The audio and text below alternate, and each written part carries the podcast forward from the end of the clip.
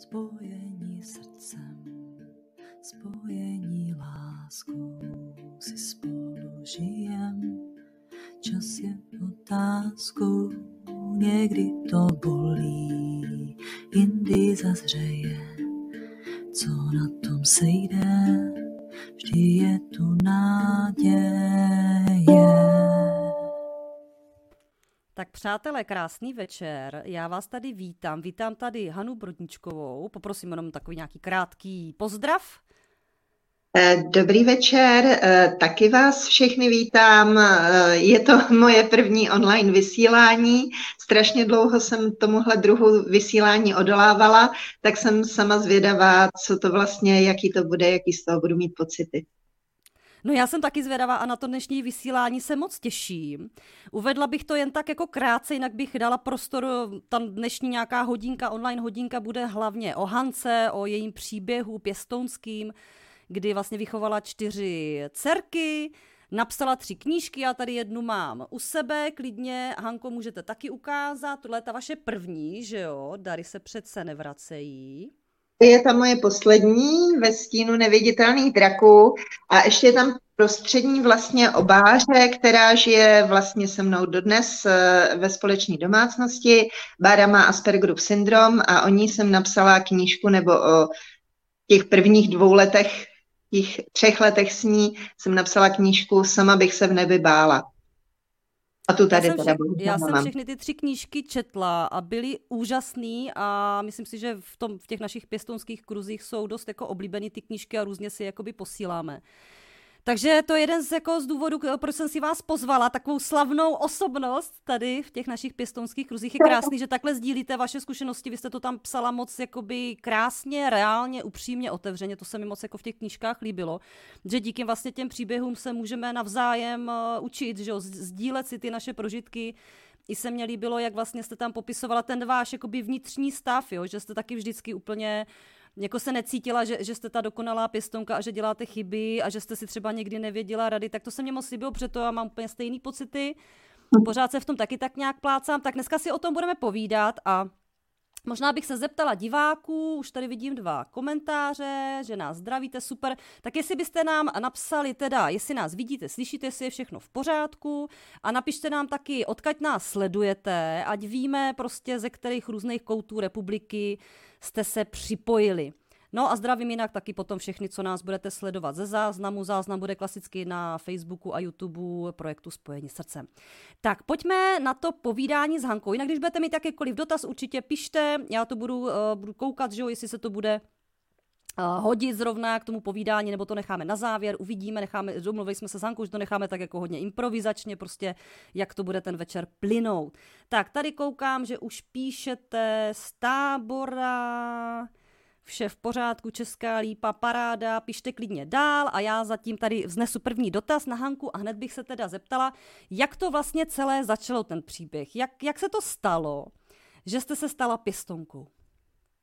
No, tak když bych měla jít úplně k tomu, jak to začalo, tak bych se asi opravdu musela vrátit až úplně ke svýmu dětství, ale na to se obávám, že tady nebudeme mít dneska večer čas.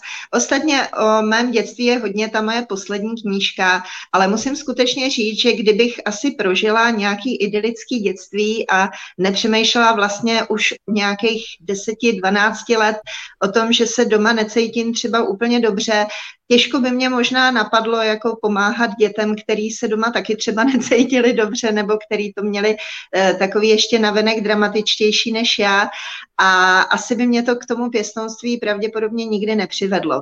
No a jinak, jak to začalo tak jako oficiálně, já vždycky říkám, že to začalo tím, že jsem se přestěhovala z Bruselu na Kladno, což lidi většinou dost jako zmate.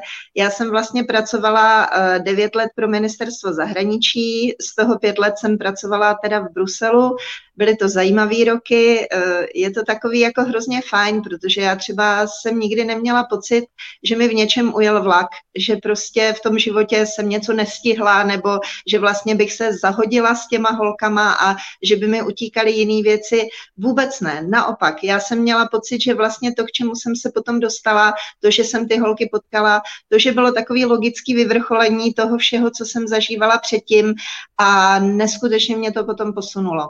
No a já jsem se vlastně teda tehdy začala stěhovat na to Kladno a už když jsem si tam tehdy navážela věci a jezdila jsem tehdy i se svýma kočičkama, protože já jsem šílený kočičí člověk, tehdy jsem měla tři a vozila jsem je v takový velký proutěný připravce.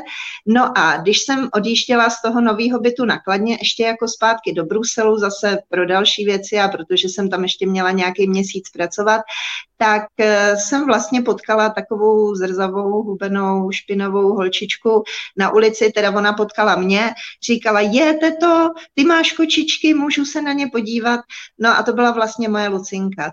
A ono to bylo strašně zajímavé, protože to bylo dítě, o kterém já jsem v té době ještě vlastně vůbec nic nevěděla, i když teda ona mi stihla popovídat strašně moc, jako za těch pět minut, co jsme se na té ulici viděli. A už i z toho mála jsem pochopila, že to bude dítě asi z nějaký sociálně slabé rodiny a uh, já jsem vlastně přijela pak zpátky do toho Bruselu a kolegyně se mi hrozně smály, protože jsme seděli u oběda a já jsem furt mluvila o té Lucce. A oni říkali, prostě mě ty bláho, ty by si si snad jako nejradši vzala domů nebo co? A já jsem se tomu tehdy hrozně smála a říkala jsem si, že Maria holky, to je dítě, který už asi v životě neuvidím, ale byla taková jako zajímavá. No a kdyby mi někdo v té době řekl, že prostě o rok a půl nějaký později budu mít to dítě oficiálně doma eh, se souhlasem úřadu, tak bych asi si myslela, že je blázen. No. Já do toho skočím dotazem. Já se ptám, eh, no vlastně manžela jsem se ptala minule při vysílání, možná i někoho, jestli si myslíte, že to vlastně to setkání, že to bylo jako osud, jo? že to bylo jakoby předem daný, to setkání s tou holčičkou, anebo to tak jako nevnímáte a prostě berete ten život tak, jak jako přichází a vůbec takhle jako nepřemýšlíte? No, to, to rozhodně tak přemýšlím. Já si myslím, že náhody neexistují a že fakt jako nám chodí ty věci, které nám mají jako přijít. Jo? Já myslím, že tu Lucku museli na té ulici potkat jako myriády lidí, ale tam to, nebylo, tam to nebylo tak, že by to takhle kliklo a že ty lidi by začali o ní přemýšlet a e, nebylo to asi o tom, že ona by jim začala zvonit u baráku. Potom, když jsem se konečně nastěhovala, tak jsem zjistila, že ona mi tam fakt jako pravidelně zvonila a že pak na mě teda konečně konečně natrefila a já jsem se o ní vlastně začala na divoko starat, protože tatínek byl teda velmi těžký a pak se bohužel zjistilo, že je i agresivní alkoholik a že se tam odehrávaly ještě další jako špatné věci v té rodině. Ale to bych strašně předbíhala, protože na to já jsem postupně vycházela vlastně roka půl, kdy jsem se starala tak nějak čím dál tím víc o tu Lucku a o její starší sestru a pak bohužel se ty, nebo bohužel bohudík se ty události tak jako vyhrotily s tím otcem, že to nakonec dopadlo tak, že jsem holky měla ze dne na den úplně doma. No ona teda měla sestru, to jsme teď možná jenom tak rychle přelítli.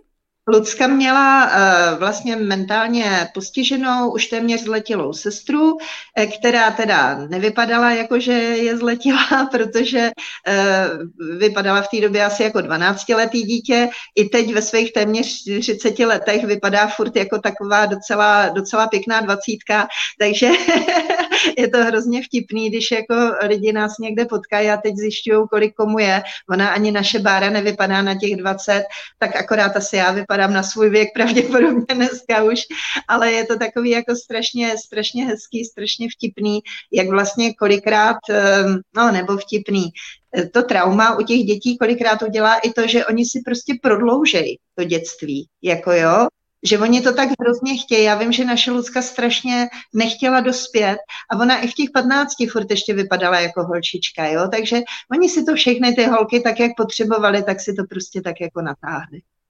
Hmm, hmm. No a tak možná si pamatuju z té knížky, že, že ta Lucka za váma jako hodně potom chodila, že jste se nějak jakoby potkávali, takže to už jste se potom z toho Bruselu přestěhovala, jo? Tak, přesně tak. To už jsem tam byla potom zpátky natrvalo. Já jsem vlastně ještě krátce pracovala pro ministerstvo, ale vzhledem k tomu, že jsem potom dostala boreliozu, mononukleózu, no víceméně organismus se po letech vorkoholičení vyčerpal a začal dávat najevo, že takhle už to jako nepůjde. Do toho jsem tehdy ještě dostudovávala speciální pedagogiku, zařizovala jsem bidžo, takže to byl šílený záhul. No a já jsem pak prostě lehla a doktor mi řekl, že vlastně i jako jsem, uh, mám syndrom vyhoření a nechal mě několik několik měsíců na neschopence.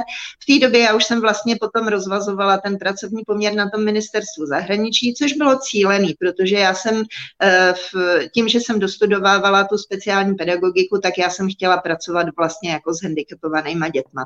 No a do toho mi vlítly do života teda ty holky. Eh, tatínek mi je pak velice, jako jejich tatínek mi je velice rád hodil na krk, protože on jednak byl teda pracovitý, což byla velmi pozitivní jeho jako vlastnost. A druhá věc je, že byl teda fakt jako těžký alkoholik a že rád chodil do hospody na těch 20, 25. Já, je to neuvěřitelné, co ten organismus vydrží, jako jo, a že ještě je schopný pak třeba částečně fungovat. No a on mi ty holky prostě jednoho krásného dne jako zbalil a s dekama mi je přived, přived jako předbyt a E, do té doby tam Lucka ke mně chodila jenom na odpoledne, já jsem se s ní učila, vařila jsem jí a tak prostě jsem se o ní starala, jako bych se starala prostě uh, o dítě, je, jakýkoliv svoje dítě, tak jsem se vlastně stejně začala starat o tu Lucku, zjistila jsem, že nic neví, že nic nezná, že prostě nemá vůbec znalosti, které by odpovídaly třetí třídě základní školy. Ona i když vypadala na sedm a byla teda strašně maličká, tak i v té době bylo už deset pryč. Uh, maminku už vlastně holky v té době neměly protože ta krátce předtím zemřela a uh, vlastně bylo to takový jako hrozně zajímavý, že mě se najednou otočil život úplně vzhůru nohama. No a do toho ten otec ty holky prostě jednoho krásného dne zbalil, přived mě tam se špinavýma dekama a říkal, že jako ať je pohlídám, že on jde na šichtu tak jsem říkala, samozřejmě jsem je nenechala stát na té ulici, že vzala jsem si je domů a tím to celý začalo. A asi do měsíce mi holky doma spávaly už třeba tři dny v týdnu a vlastně už jsem byla taková jako máma na půl úvazku a vlastně navíc než na půl úvazku, no. A jaký to vlastně bylo, protože vy jste asi neměla svoje vlastní děti, ne? Neměla jste asi nějakou úplně no. vyloženě mateřskou jakoby zkušenost. Tak jaký to bylo? Najednou vlastně se jakoby starat už o, o jakoby pubertácký holky, i když oni měli, že jo, to dětské ještě chování a tak. A, a vlastně ještě tam jakože teda cizí jako tatínek, že jo, alkoholik, takže ještě i nějaký další jako trable s tím spojený, že jo, to si pamatuju z té knížky, že jo, že i různě tam chodila jste že jo, do, do jeho domácnosti a různé situace se tam zažívala a tak. A mě by zajímalo, jaký to bylo vlastně najednou přijmout jakoby děti, že vlastně bez těch jakoby zkušeností reálných, ještě traumatizovaný děti, že jo? No asi jako všechno v mém životě. Já říkám, že se asi v životě nebudu nudit a že nikdy už nebudu říkat nikdy. Mně se staly prostě vždycky takové věci. E, I to, že jsem začala pracovat pro to ministerstvo zahraničí, to bylo takový něco, jako že kdyby mi to někdo říkal, že já budu devět let pracovat pro ministerstvo zahraničí, tak bych si prostě ťukala na čelo, eh, že já vůbec nejsem žádný jako kariérní typ, což fakt jako nejsem, proto jsem i z toho ministerstva pak odešla. Ale všechny ty věci, které se mi tak jako děly, to, že jsem byla předtím jako operka v rodině, která byla úplně úžasná, Aha, že vlastně jo. na tom já jsem si zase vystavila, eh, nebo že jsem jezdila na tábory, kde jsem dělala předtím eh, praktikantku a vedoucí, že jsem se starala o prázdninách o své sestřenice, které byly o 13 a o 15 let mladší a strašně jsem se s nima vyblblá, hrozně mě to s nima bavilo. Já jsem určitě nebyla bez zkušeností, ale byla jsem teda bez zkušeností jako s těžce traumatizovanýma dětma. To musím říct, to byl pro mě vlastně jako ten největší šok. Jako trávit čas s dětma, to nebyl to byl bonus. Jo? Já jsem děti měla vždycky hrozně ráda, bylo to něco, co vlastně v Belgii mi jako úplně chybělo, takže do toho já jsem se vrhla prostě rovnejma nohama, jako vlastně asi do všeho, do toho jsem prostě skočila. Ono to ani jinak nešlo, no, to prostě jako začnete plavat, protože se nechcete utopit. A, e, ale zároveň to pro mě byla zábava, že jo, mě to s těma holkama vlastně hrozně bavilo, ale začala jsem najednou narážet na věci, a to, ještě zejména potom, když už ty holky byly doma natrvalo, že jo? protože dokud jenom chodili na odpoledne nebo přespávali, to bylo ještě jako dost v pohodě. Ale potom vlastně přišlo to, že už jsem měla ty děti doma natrvalo. A najednou jsem měla doma natrvalo děti, které vůbec nefungovaly jako žádný jiný děti, které já jsem znala, které respektive eh, vůbec nefungovaly, jako jo. A to nefungovaly v takových těch úplně běžných a základních věcech, jako kdybych měla doma dvouletáka, tak budu třeba čekat, že ho budu muset učit, že se po záchodě mejou ruce a tak, ale že to budu muset učit teda eh, jedenácti a půl letou holku nebo holku, která vlastně de facto už byla v té době zletěla, to bylo pro mě překvapení. A hlavně, že některé ty věci potom se setkávaly s takovou jako opozicí, protože ty holky tomu vlastně neroz... jako dneska tomu rozumím. Oni tomu vlastně vůbec nerozuměli, proč to po nich chci, že jo? Oni žili celý život jinak. Já jsem pochopila, proč i předtím v té domácnosti, že to nebylo jenom o tom otci, ale že prostě ty holky, zatímco teda něco udělali pod dohledem, jako aby, aby mi udělali radost, tak potom, když jsem odešla, tak oni už to samozřejmě dál nedělali, že jo. Jo. Takže my jsme třeba no, bojovali... Vlastně museli chodit jako do školy, ne? Takže nějaký tady ty základy to v té škole si třeba nevšimli, že, jakoby, že ty v té třetí třídě, že ona vůbec jako neodpovídala vlastně znalostně, neuměla třeba tady nějakou základní hygienu a tak. To se jako, Samozřejmě, jako v té toho, Samozřejmě, že si toho určitě všimli a přestože to byla dobrá škola, řešili to pro mě takovým zvláštním hm, způsobem. E, takhle, rodina byla sledovaná sociálkou dlouhé, dlouhé roky. Takže se obávám, že jakýkoliv asi stejně i stížnosti třeba ze školy a zcela jistě byly stížnosti od sousedů, že prostě skončili stejně tam někde jako v tom štosu těch papírů. A zase nemůžu vůbec říct, ty sociální pracovnice na tom kladně byly hrozně fajné. Já jsem s nima pak samozřejmě přicházela do úzkého kontaktu. To nebyly ženský, kterým by byly děti ukradený, ale oni špatně vyhodnotili tu situaci. Mhm. A špatně ji vyhodnotili zejména proto, že ten tatínek eh, docela, eh, jak byl poměrně inteligentní, tak on byl schopný, když bylo potřeba, tak prostě zůstat to jedno odpoledne střízlivý, slušně se oblíz, slušně oblíz holky, odtáhnout je na tu sociálku. A oni měli vlastně pocit, že hlavním problémem v té rodině je ta matka. Jo, která vlastně byla úplně stejnou obětí jako ty holky, až teda na to postupně jako zemřela v podstatě. Ta byla výrazně méně inteligentní podle toho, co o ní vím, než ten otec a myslím si, že tam skutečně byla jako v roli týraný ženy, která nedokázala s těma dětma odejít. No a abych to dokončila, tak jako třeba péče té školy o tu Lucku se projevila paradoxně tím, že když eh, Lucinka měla, eh, byla oficiálně nemocná a byla tudíž jakoby doma, tak byla doma samozřejmě sama a protože jí asi bylo líp nebo nevěděla, co se sebou, tak šla na ulici jezdit na kole. A potkala jí paní učitelka a škola to vyřešila tím, že dala Luce dvojku schování. A ona mi to tehdy líčila úplně kouzelným způsobem, protože říkala, no víš to, tak já jsem se nudila doma a tak jsem si jela zajezdit na kolo a já jsem nevěděla, jako, že se to nesmí. Jo, on to nikdo neřekl. Ona prostě na to jsme pak naráželi mnohokrát v průběhu toho prvního roku u mě, kdy byla poměrně dost nemocná, což si myslím, že bylo hodně i psychosomatický. Tak eh, a že si chtěla i tak jako zajistit tu pozornost, že jo, tohle ty děti taky někdy umějí. Kdy byl strašný problém, protože v okamžiku, kdy ona měla třeba skoro 40 a v okamžiku, kdy já jsem jí teda dala už pak i něco na sražení teploty a ona se zač- začala cítit jako líp, tak uh, odmítala ležet v posteli, no to vůbec ležet v posteli prostě, jo, a začala dělat psí kusy a chtěla se mi věšet na konzole. A jsem prostě říkala, že to jako nemůže, že je prostě nemocná. Ona vůbec nevěděla, co to je být nemocná, jo, že se lidi nějak léčejí, třeba ležejí v posteli, pijou čaj, že odpočívají. To všechno bylo pro ty holky prostě nový. A to všechno pro mě bylo taky nový, že někdo vůbec mohl takhle fungovat, jako jo, že v podstatě takovýhle polovlčí děti mohly vyrůst uh, jako v civilizovaném státě. To byl velký šok. A to se děje jako, a to se děje jako do posud a když slyším ten příběh, jo, toho chlapa agresora a ty ženy takové méně inteligentní, submisivní, tak si myslím, že to je dost častý jako vzorec těch rodin, ze kterých vlastně my, my, my další pěstouni máme ty děti, že to je takový dost opakující se vzorec, že ta matka třeba si to i kolikrát uvědomuje, že je to špatně, ale nedokáže, protože je jakoby, jakoby neschopná Eh, nemá prostě ty kompetence, odejít s těma dětma a tak dále. Teď se to točí v takovým jako začarovaným kruhu, takže no.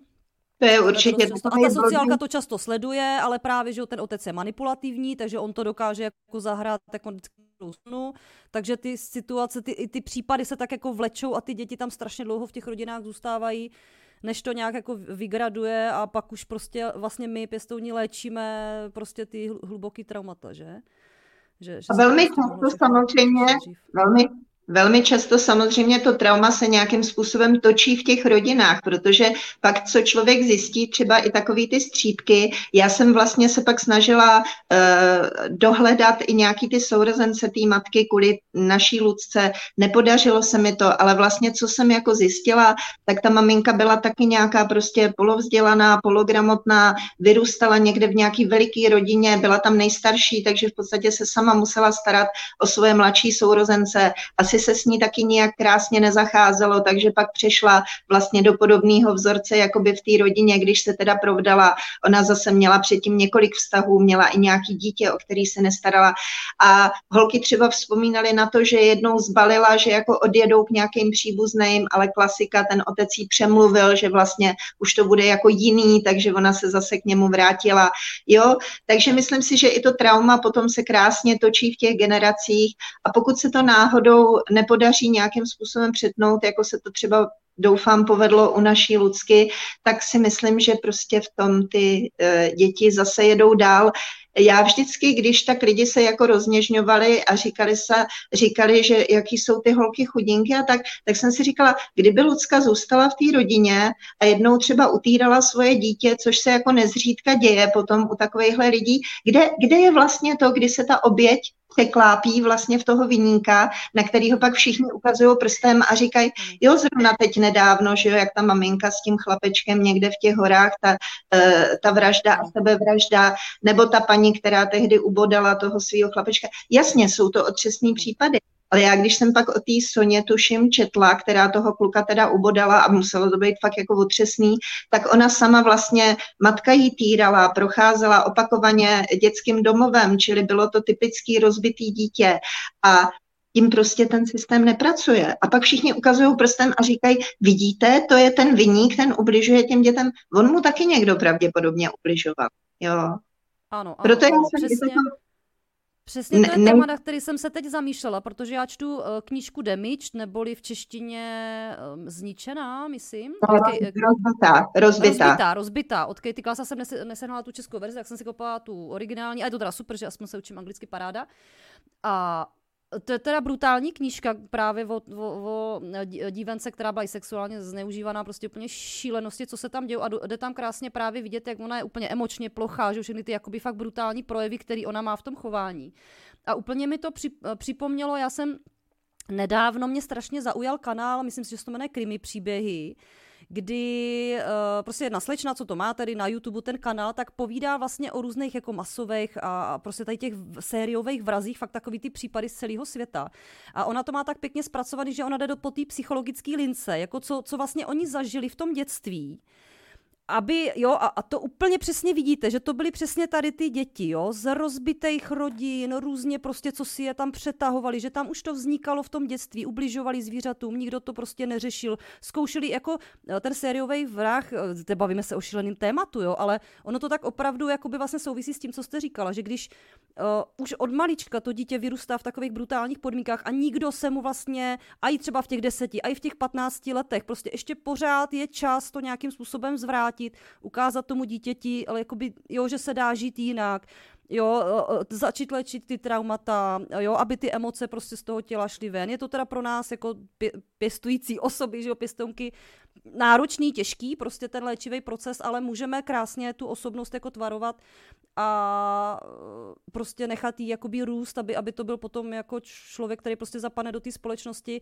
A tady v těch krimích příbězích to byl fakt jeden člověk vedle druhýho z rozbitého prostě dětství, z rozbitých manželství, brut, většinou jsou to zneužívaný děti, zanedbávaný, ale prostě nikdo se jim nevěnoval, nikdo to nezachytil a oni pak nějak tak jako dospěli a vlastně všechno si to nesou k sobě a přesně v tom životě opakujou ty vzorce, Jo, mají tam tu emoční prostě, že jo, nějakou plochost, takže necítí bolest druhých lidí a tak dále, protože prostě se tomu nikdo nevěnoval. Takže prostě odsuzovat tyhle ty lidi, vlastně i ty sériové vrahy, jako je, je těžký, protože prostě musíme se podívat dál, že jo, jaký oni měli zázemí a, a kdo je ten viník, že jo, to asi nemá cenu, jako, je to, je to hrozný ze všech stran samozřejmě, že jo, když ten člověk něco udělá, a tak teď, jak, jak ta paní, že jo, toho chlapečka, ale přesně tak je potřeba sledovat i tu linku, jako tu příčinu, kde se to všechno jakoby vlastně uh, kde to vzniklo a, a prostě pomáhat těm dětem, pomáhat prostě těmhle těm maminkám, kteří jsou v nějakých krizových situacích, že jo, a, a těm rodinám, kteří se opravdu o ty děti nemůžou starat, aby se to prostě co, co nejrychleji prostě zvrátilo.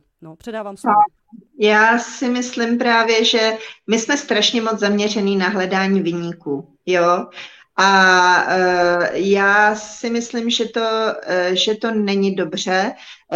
Uh, ono není možné nikdy nikoho soudit. My jsme nikdy nebyli v ničích botách. I když jsme třeba zažili strašné věci, zase jsme je zažili jinak, zase jsme, jsme měli jiný předpoklady. Nejsou prostě dva stejné příběhy, které by byly jako přes kopírák.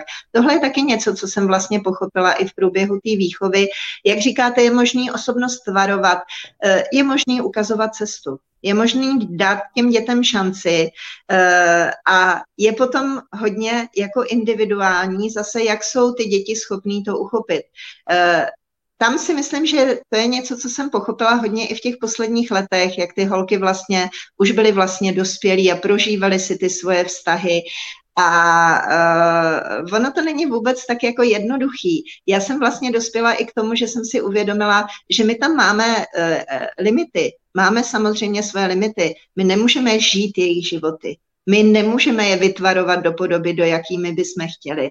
My musíme respektovat i to, že tam prostě jsou určitý předpoklady, i geneticky daný. Ty děti, eh, to, co prožili, to si prostě v tom batohu nesou. To není něco, co by se snadno zpracovalo. Já sama jsem si zpracovávala svoje raný trauma a do dneška si ho zpracovávám. A je mi 53. A kdysi jsem si říkala, ty vlastně já jsem žila prostě v te, na teplém místě, v uspořádaném bytě, v rodině dvou vysokoškoláků. Já nemám na žádný trauma vůbec nárok. A přitom je to něco, co si intenzivně zpracovávám už 30 let. Takže když si člověk vezme ty děti, které třeba nemají takovou kapacitu jít dopředu a snažit se o něco a jsou třeba omezený těma volníma vlastnostma a tak dále, ono to není tak jednoduchý. A já si myslím, že můžeme udělat strašně moc a že někdy děláme nejvíc, když si myslíme, že neděláme vůbec nic. Jo? Je to ano, strašně prostě, Já teda mám to... dvouletou zkušenost, takže to se vůbec jako nedá srovnávat s vašima zkušenostmi. A to se potom dostaneme. To mě právě na tom vašem příběhu nejvíc jako zajímá, že vy už ty holky máte prostě velký, takže to můžete fakt zhodnotit s velkým jakoby časovým odstupem, což já, já jakoby uh, za, zatím nemůžu. A já jsem něco chtěla říct, teď se mi přerušila linka, protože tady máme dotaz. Píše tady Pavla, nebo spíš takovou poznámku. Stejně se ale tyto děti, pokud to zažili jako menší z těchto rodin, touží dostat zpět domů. Maminka je pořád maminka v každém případě, Případně, když maminka nefunguje, tak i tatínek tyran je stále tatínek. Tak to by mě třeba zajímalo, jak jste to měli u vás. Třeba já teď můžu říct uh, aktuální zkušenost, jak říkám, dva roky máme chlapečka, takže je to krátká doba. Teď máme zrovna po návštěvě, po roce se viděl vlastně s rodičema a s bráškou.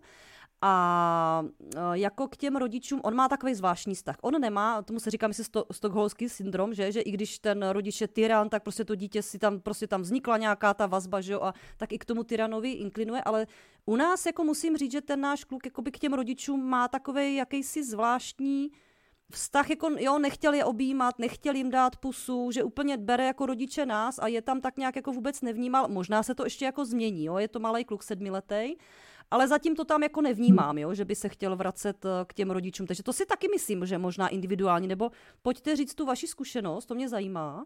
K tomu já bych se moc ráda vyjádřila. Do nějaké míry to určitě individuální je, tam samozřejmě ještě taky hraje roli eh, strašná. Myslím si, že tolik nemusí ani záležet na věku dítěte, eh, že spíš záleží jako zase na, urči- na tom, co to dítě prožilo, na ten, jaký vztah si vlastně s těma rodičema vytvořilo vytvořilo nebo mělo šanci vytvořit, nebo do jaký míry si je naopak idealizuje. Jo?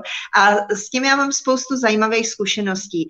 Moje holky byly vlastně týraný, moje holky byly i sexuálně zneužívaný v té rodině, jak jsme později zjistili, ale paradoxně otec, násilník, byl jediný, s kým se ta Lucka dokázala částečně identifikovat. Byl vlastně pro ní jediná vztahová osoba. Maminku ona vůbec nebrala, tam to bylo jako úplně odstřižený, tam to bylo úplně bez vztahu. Maminka byla zřejmě slabá, závislá, taky alkoholička, nedokázala ty holky nějak ochránit, nedokázala si k ním vytvořit tak byla i hodně nemocná už v době, kdy se Lucka narodila.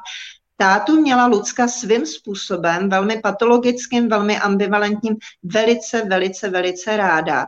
Eh, do dneška obdivuju její odvahu, že eh, dokázala vlastně ke mně odejít, protože i po tom, co se v té rodině všechno odehrálo a to, že ona tehdy chtěla skákat z okna, tak potom vlastně, když eh, šlo na lámání chleba a já jsem říkala Lucí, bude s tebou mluvit sociální pracovnice, ty se musíš rozhodnout, tak ona proplakala celou noc a řešila, strašný pocity svý viny, protože ona měla pocit za to samozřejmě, jako to ty děti alkoholiku mývají. Ona mohla za to, že tatínek pije, protože přece, kdyby se líp učila ve škole a kdyby byla jiná a lepší, tak on by určitě nepil.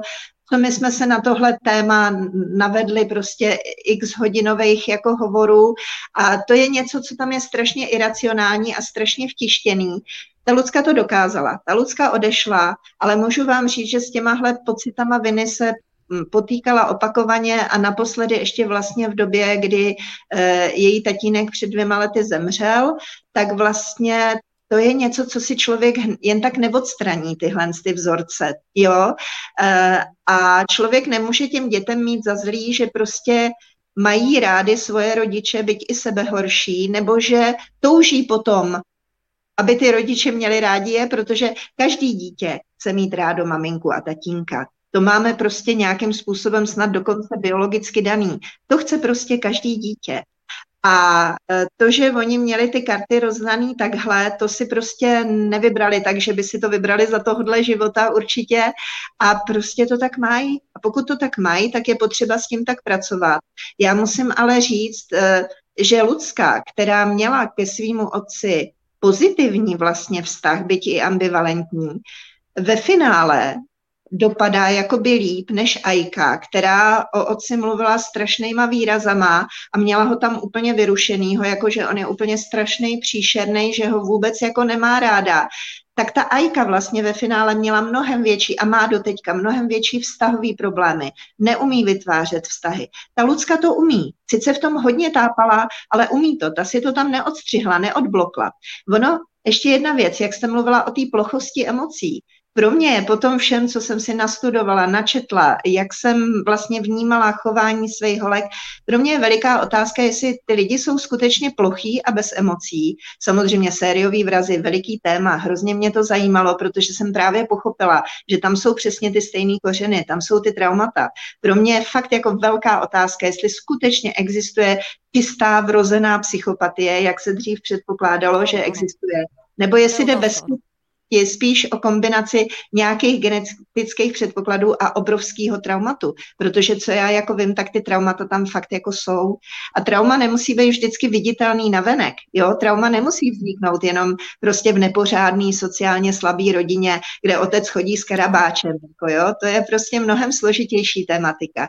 Ano, Takže... ano, tam teda teď mě napadá jeden ten příběh, kdy to byla opravdu dívka z velmi dobře situované rodiny, takže ona měla všechno, ale právě tím, že měla vlastně všechno, neměla jakoby, žádný, jakoby žádnou stopku, tak prostě pořád stupňovala ty své požadavky a ve finále to jako se zachovala jako vražetkyně svých jako rodičů, úplně brutální případ, ale nikdo by to vlastně nikdy neřekl, nikdy by to do ní jako nehádal, že ona vlastně v životě měla všechno, takže i tyhle ty případy se stávají, jo, ale přesně to je taková otázka, jo, ta emoční plochost, jestli je to u takových lidí jako nějakým způsobem vrozený a pak ještě přichází do života nějaký situace, který to jenom třeba vrství, anebo, anebo jestli to je jenom prostě známka nějakého traumatu, který každý dokážeme snést jinak, že jo? Někdo Někdo nějakou menší záležitost prostě jeho to složí a někdo zase prostě na těch zádech unese úplně těžkej, těžkou krosnu prostě všech věcí a vy, vidíte toho člověka, že jako posilněný a že to je prostě úžasný člověk,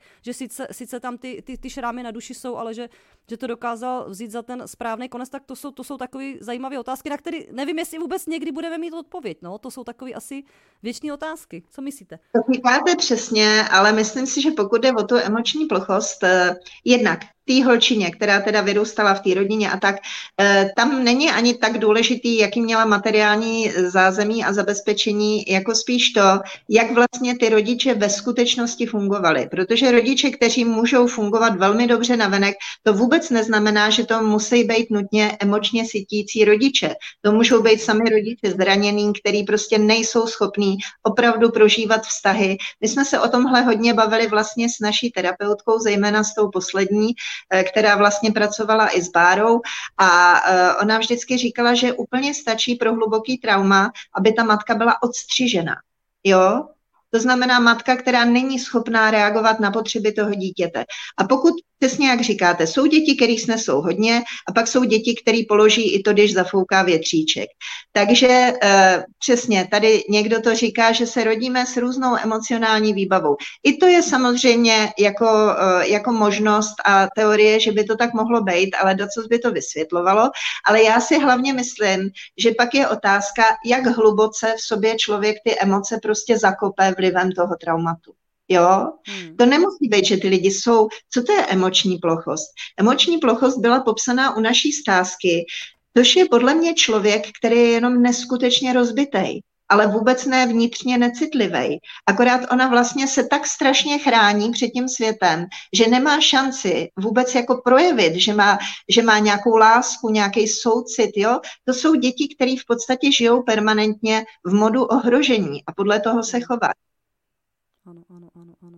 Mně přišlo, uh, přišlo hezky ta vaše poznámka, že vlastně, teď nevím, která z nich, uh, ta, ta Lucka, tuším, že vlastně jak přijala toho otce, takže se jí v životě víc daří, říkám to správně? Určitě. I to přijetí těch našich jakoby neúplně dobrých třeba rodičů, jo, a co jsme to i my, že jo, co tak různě jsme zažívali eh, komunistickou výchovu. Já se nezažila nic moc jako strach strašného, ale taky moje rodiče nebyli dokonalí, to nebylo úplně všechno perfektní. Taky proto jsem možná pěstovka, ale i ty děti, které si zažili opravdový trauma, tak prostě asi i to přijetí, že to prostě přijmeme, že, že, že to je součást nějak našeho života, že jsme si tím asi nějakým způsobem možná osudově museli projít, že to je vlastně si myslím, že důležitým krokem k tomu léčení, ne? Nebo jak to vnímáte?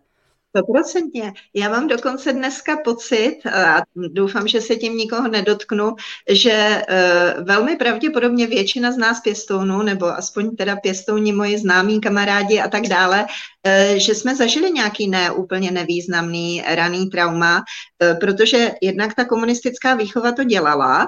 Vezměte si už jenom to, že prostě běžně děti se narodily, byly umytý, odtržený od matky, položený někam do postýlky a vožený na kojení už tady máte trauma z opuštění. Dítě nevnímá čas, miminko nevnímá čas.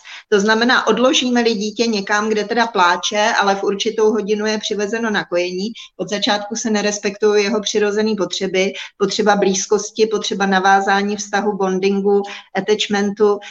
To je dítě s traumatem. I kdyby to zůstalo jenom u toho a ta matka byla lásky plná a sytící, což ale velmi často ty matky nebyly, protože sami neměli to, ten vzorec. Ano, ano, ano. Neměli to od toho převzít. No, pojďme ještě zpátky k tomu vašemu příběhu, jinak to jsou velmi zajímavý témata, o kterých se tady bavíme, jdeme hodně do hloubky, to se mi líbí. Uh, takže vy jste přijala tyhle, tyhle ty dvě holčičky a pak teda uh, pojďte, pojďte mi třeba nazdílet, co vás tak jako nejvíc vlastně překvapilo. Nebo chcete, chcete pokračovat v tom, jak jste přijala ty další holky, nebo chcete spíš třeba rozebírat, co vás třeba nejvíc jakoby překvapilo na tom třeba jejich chování, jak jste se eh, jako učila v rámci toho procesu, jak na ně a tak? No, to jsem, se, to jsem se učila. To jsem se učila. To byl život jako plný překvapení.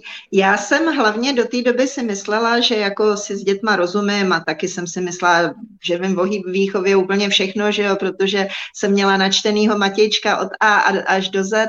A já jsem strašně ráda, že mi ty holky přišly do života. Protože kdyby mi do života nepřišly, tak bych byla přesně ta chytrá paní, která by na pískovišti přesně věděla, co ty ostatní lidi dělají špatně a proč to tak dělají a já jsem hrozně ráda, že taková nejsem. A že nemám prostě potřebu odsuzovat. Eh, sice to byla taková docela drsná škola, protože já jsem měla najednou doma děti, které nereagovaly fakt jako vůbec na nic.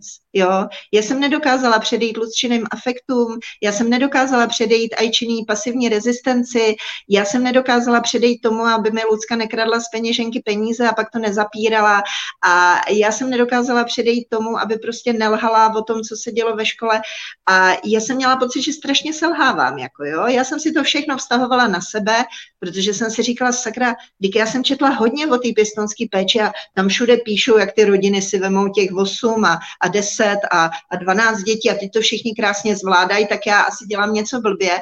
No a pak pro mě bylo obrovsky teda osvobozující, že jsem se dostala konečně na nějaký, tehdy to nebylo tak jednoduchý, že jo, nefungoval Facebook, eh, na internet jsem chodila do internetové kavárny, no a tam jsem právě tehdy zjistila informaci o nějakém združení, který se setkává v Praze, tak jsem se tam hned teda jako přihlásila, bylo to něco, co fungovalo pod združením náhradní rodinný péče v Praze, taková jako skupinka rodičů, no a já jsem tam přijela poprvé a byla jsem jak věříkově vidění, protože tam byli rodiče pubertálních dětí, a oni jim ty děti kradli a oni jim lhali.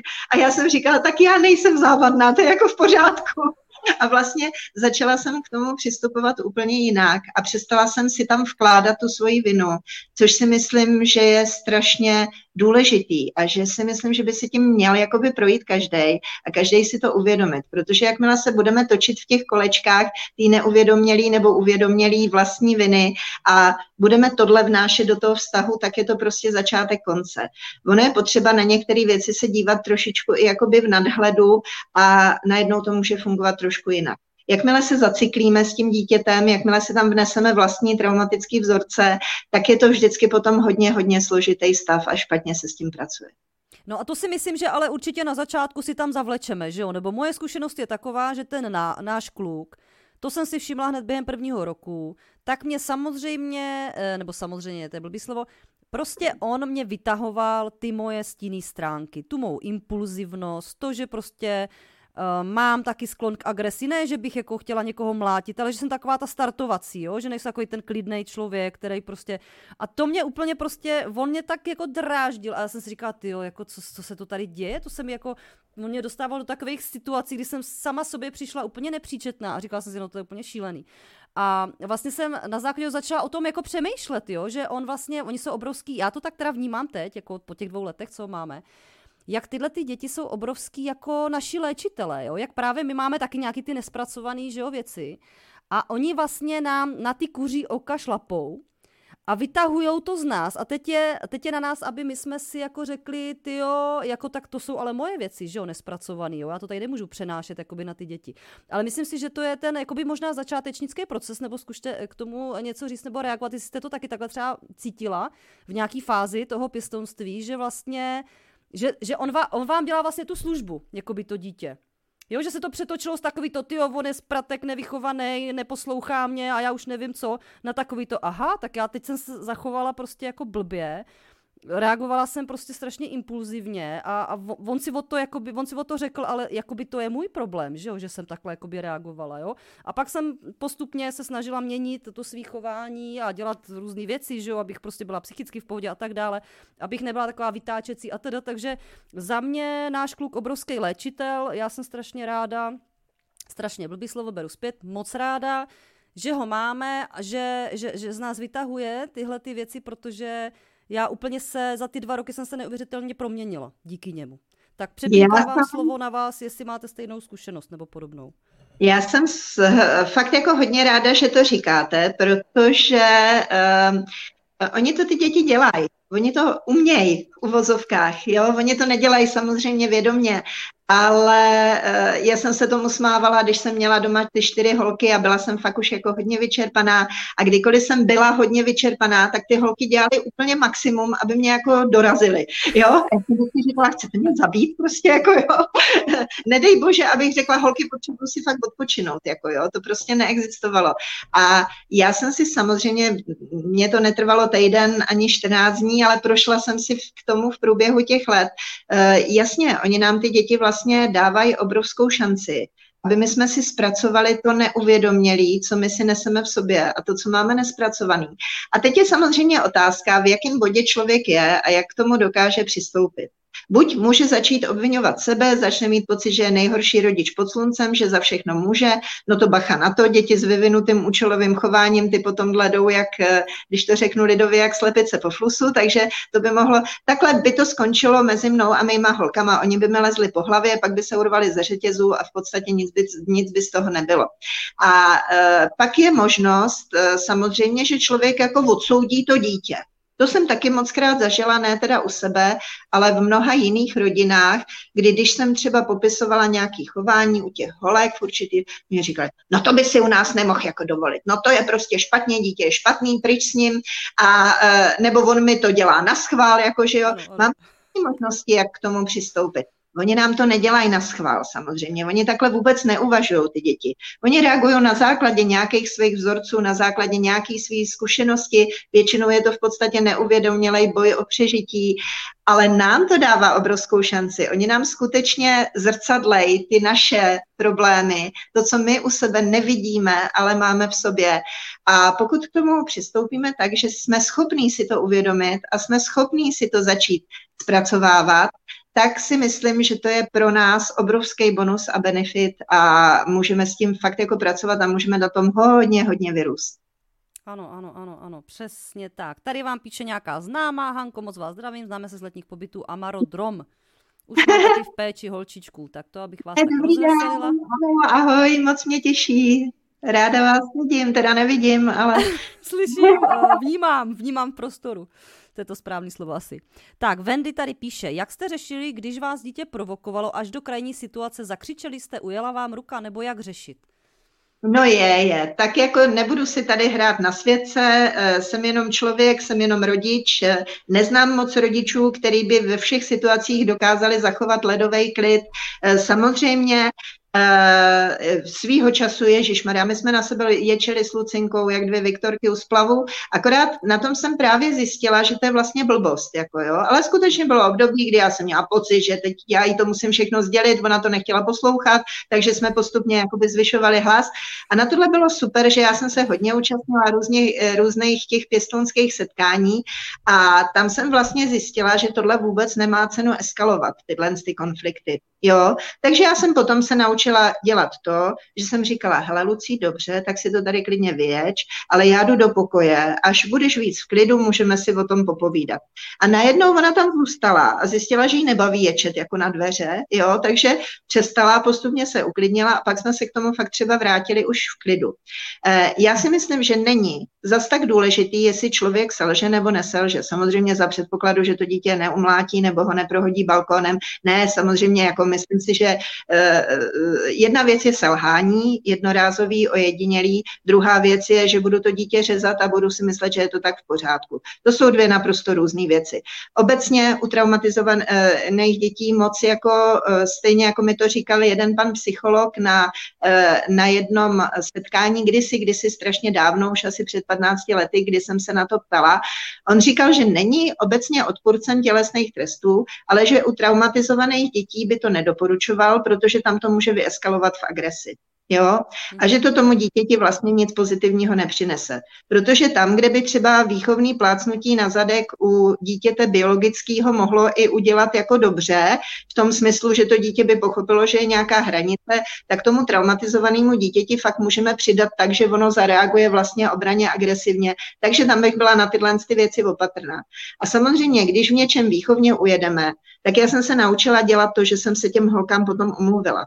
Já si myslím, že je to strašně důležitý. Je to důležitý jednak, že vy jste autentický, že jste otevřený i sami k sobě, že jste schopný si přiznat, že jste něco nezvládli, což je v pořádku. A zároveň to učíte ty děti.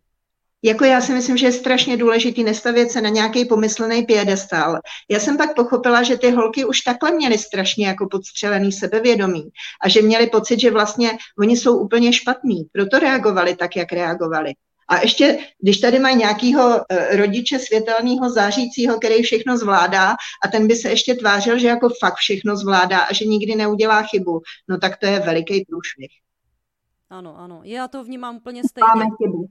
Já to vnímám úplně taky jsem párkrát ujela, samozřejmě jsem tam křičím, že jo, i jako dostal na ruku, přes ruku třeba, nebo, nebo na zadek, nebo prostě a staly se mi pár takovýchhle prostě fakt situací, a, ale pak jsem právě přišla, jo, a omluvila jsem se, že jsem to prostě nezvládla, že mě naštval, popsala jsem tu situaci a myslím si, že to je fakt důležitý a viděla jsem u toho našeho kluka, jak, jak to jakoby přijímal, jo, že, že přesně, že viděl, aha, tak ta maminka není ta dokonalá, že jo, i když ona mě tady nějak vede a vysvětluje mě, jak se mám chovat a tak, že prostě taky dělá chyby, že jo, tak to si myslím, že je zrovna pro to traumatizované dítě fakt jako potřeba, aby vidělo, že i my děláme ty chyby a přijdeme s omluvou, že, že no, myslím si, že to je jako velmi důležitý, nebo vnímám to, vnímám to jako, jako dobrou věc, ale přesně vnímám tam ten rozdíl mezi tím, že jsem tam, ujedeme a, a nebo pravidelně, že budeme řešit konflikty, agresí a tak dále, to už pak v pořádku není a vlastně zase učíme tomu dítěti špatný vzorec toho, že, že se konflikt řeší agresí, že jo, a to je, to je prostě blbost, že jo, to, to, to vůbec tomu dítěti bychom nějak nepomohli. Přesně tak. A tady píše Wendy, děkuji, já vždy stuhnu a raději počítám do deseti. Tak to jsem vždycky chtěla, abych uměla, jo. to já neumím prostě, jo. Protože jakmile prostě mě někdo vytočí, tak to, no už jako určitě nestuhnu a nepočítám do deseti, ale spíš se snažím. Já jsem se naučila takovou techniku pro sebe, protože já, jako by mě to tělo reaguje rychleji než hlava. Já, já prostě mám, jsem beran, že hodně ohnivý znamení, ohnivý energie mám hodně. Že já jsem si třeba představila, že mu jakoby něco udělám, jo, že ho chytnu za flíger, nebo ho nějak chytnu. Prostě jakože tu svou agresi vůči němu nějak udělám jakoby v představě, a mně se hrozně ulevilo, jo. Během té doby, což třeba bylo nějakých pět sekund, jsem si odehrála nějakou situaci, že mu něco řeknu, udělám, zakřičím na něho, prostě ně, ně, něco mu jakoby, jo, jako odvrátí, vrátím mu nějakou, nějakou tu reakci. A hmm. vlastně během těch pěti sekund jsem se uklidnila, už jsem nebyla v tom, v tom píku, že jo, v tom bodu toho největšího varu a jak jsem si to tak odžila v té misi, tak už jsem vlastně většinou nemám potřebu to vlastně potom udělat fyzicky. Takže to, to je taková moje metoda. Teď už to moc ani nepoužívám, protože teď už on už nemá tolik provokující chování. A myslím si, že jsem se za ty dva roky i, i jako lehce sklidnila. Díky bohu, jako teda, jo, já, jo. Neuvěřitelný. neuvěřitelný. Ale na začátku jsem teda takhle si musela pomáhat, protože jsem fakt byla takový ten impulzivní typ a prostě opravdu on, on, on má doteďka velmi provokující chování. Teď to zase eh, jako ve škole hodně zkouší, že to řešíme prostě s učitelkou, s asistentkou. U nás doma už jak prostě jak jsou nastaveny nějaké pravidla a hranice a tak, tak, tak už to jako funguje si myslím, že docela dobře, ale na začátku si mě tohle to třeba hodně pomáhalo. A to jsem se přesně vždycky chtěla naučit počítat do deseti a být v klidu a to mě teda nikdy nešlo. Nevím, jak u vás. Hani. Ale zase tady narážíme na to, že vlastně nejsme všichni jako přes kopírák, každý má trošku jiný ty reakce, které zase samozřejmě plynou i z toho, co zažil, jaký má svoje osobnostní nastavení a tak dále, jaký má vlastnosti, jaký je typ člověka. A uh, já si myslím, že hrozně důležitý je, aby si člověk našel nějakou metodu, kdy si to uvědomí. A kdy si uvědomí, že i to, že to dítě provokuje, ono ano, má nějaký, dopo, eh, nějaký provokační chování, ale ono se nas, nesnaží cíleně provokovat nás. Ty děti vůbec takhle ne, neuvažují. To, co vlastně eh, je daný traumatem, funguje jako intuitivní chování na venek v podstatě. Oni reagují, jo? Oni reagují na nějakou situaci. Samozřejmě, oni reagují přemrštěně. Oni reagují na základě předchozí zkušenosti. Ale zkusme si prostě představit, že dítě traumatizovaný může v situaci, kdy vy mu řeknete, prosím tě, jak to, že si přines pětku, tak se mu tam může spustit ohrožení číslo jedna, mě jde tady o život. Jo? A to dítě vám může začít rozbíjet obejvák. Jsou takový typy dětí, skutečně. A můžete to říct neagresivně, můžete to říct s pochopením, ale tomu dítěti se ten program prostě spustí. Naše stázka byla vlastně tak jako hodně rozbitá, že my jsme let kdy nebyli schopni ty spouštěče ani vysledovat. Nebo se jí něco stalo ve škole, kde ona teda vydržela jakoby zůstat v tom svém odstřižení a na, na, na sílu se udržet, protože ona před lidma chtěla jako vypadat dobře a fungovat. Ale pak si to teda vybila doma šíleným způsobem a my jsme vůbec ani netušili, která bije. Takže i tohle může u těch dětí fungovat. A je potřeba prostě, to, co my můžeme udělat, je, že si to můžeme uvědomit že oni to nedělají záměrně, i když to tak velmi často vypadá. Nedělají to záměrně v tom smyslu, jako v tom plně vědomím, že by si řekli, tak a teď budu mámu tejrat. Takhle to nefunguje. No, jasný, jasný, že jo. A my jsme, my jsme, my jsme tam v té roli těch jakože dospělých a těch jakože víc uvědomělých, takže my bychom vlastně měli hlavně pracovat na sobě, že jo. A uh, ty svoje reakce upravovat a ten svůj vnitřní klid nějak nalaďovat, aby vlastně díky tomu jsme léčili je, ne? Nebo vnímáte to taky tak? Já jsem teda došla tady k tomu pro zatím. Mě, pro boha živýho, určitě. A tady si myslím, že je jeden veliký problém a jedno veliký nepochopení u lidí, který uh, třeba nejsou daleko, tak daleko jako vy, vy máte prostě fakt jako super sebereflexy, ale spousta lidí, kteří začínají, anebo i kteří už jsou v tom delší dobu, tak mají pocit, že oni to dítě vlastně změnějí a bude to v pořádku. A snaží se cíleně furt měnit, měnit to dítě a furt si nechávají ty svoje reakce a ty svoje problémy a ty vlastně nevědomě na to dítě vrhají a ono jim to furt nefunguje, takže to dítě je špatný a je čím dál tím horší. Ale já po těch letech a po tom všem, čím jsem si prošla, tak eh, s těma holkama a procházím dál, že jo, protože oni jsou dospělí, ale my jsme pořád v kontaktu a my pořád děláme společně věci. A u Ajky, u té nejstarší, já jsem pořád opatrovnice. Bára se mnou stále žije ve společné domácnosti, studuje střední školu dálkově a já se s ní vlastně učím, protože jsem to dělala celý život a protože ona jako autistka bez té strukturální podpory by to nezvládla. A uh, mě to dává obrovskou příležitost pracovat na sobě. My ty děti nemůžeme změnit tím, že je budeme měnit a že si vezmeme kladívko a e, nějaký tadyhle vosekáváček a budeme je tadyhle vosekávat a tadyhle tvarovat, ale my je můžeme, proto jsem říkala, že někdy nejvíc vychováváme, když si to vůbec neuvědomujeme. Někdy tím, že my změníme svoje reakce, my změníme svoje nastavení, svoje fungování, tak se nám najednou začnou měnit ty děti. A některé věci. I myšlení, který... že jo, i myšlení vůbec, uvažování, hodnocení, prostě celkově ten nějaký hodnotící nastavení celý, že jo, naší osobnosti. No, najednou můžeme zjistit, že to, co byl obrovský zacyklený problém, už tam tak nějak jako není. A není to o tom, že to dítě by se změnilo, ale naše reakce na určité věci se změnila a najednou se všechno změnilo. Ano, jak tady píše Aneta, děti mají naučit něco nás. Přesně tak a já to tak vnímám, že ty pěstounské děti jsou opravdu naši největší léčitelé a učitelé. A jak jsme se bavili na začátku o tom osudu, jo, to osudové setkání, tak prostě já věřím, že to prostě tak nějak bylo předurčeno. A že asi bohužel si i museli projít třeba těma těžkýma zkouškama, aby měli tu nějakou nálož do toho života, aby jsme se vlastně potkali v tom správném bodě, kdy si vlastně můžeme jakoby předat ty naše jakoby zkušenosti a vzá, vzájemně se vlastně si pomoct v tom životě nějakým způsobem. No, jak to vnímáte? Určitě takhle. Víte co, vlastně já když slyším někdy i příběhy, nejen teda ten svůj, který je sám o sobě dost jako absurdní a zajímavý a neuvěřitelný a já vždycky říkám, že kdybych to četla v knížce a někdo mi říkal, že to je jako autobiografická nebo biografická záležitost, takže bych mu řekla, že to je blbost, jako že se to nemohlo stát. A ono se to fakt jako stalo. To mě dokonce, to mě hrozně pobavilo, jak jsem napsala ty svoje knížky, tak jedna paní mi pak tam na, ta, na databázi knih napsala komentář, komentář, něco v tom smyslu, že jsem si to jako vymyslela a tohle a já jsem jí teda napsala, že ač to vypadá neuvěřitelně, že takhle je to jako realita.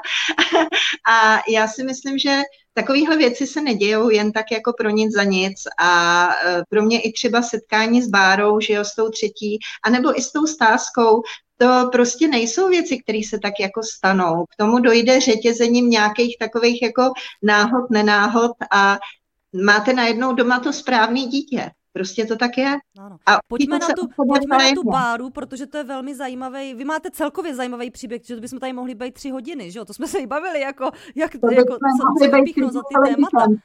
Ale pojďme na tu báru, protože ta je hodně zajímavá, že to je teda holčička s Aspergerovým syndromem, takže ta vám zase přinesla úplně asi jiný pohled na svět, ne? Když jste si ji přijala. Pojďme možná na ten začátek, jak jste se vlastně potkali, jak, jak to tam vzniklo.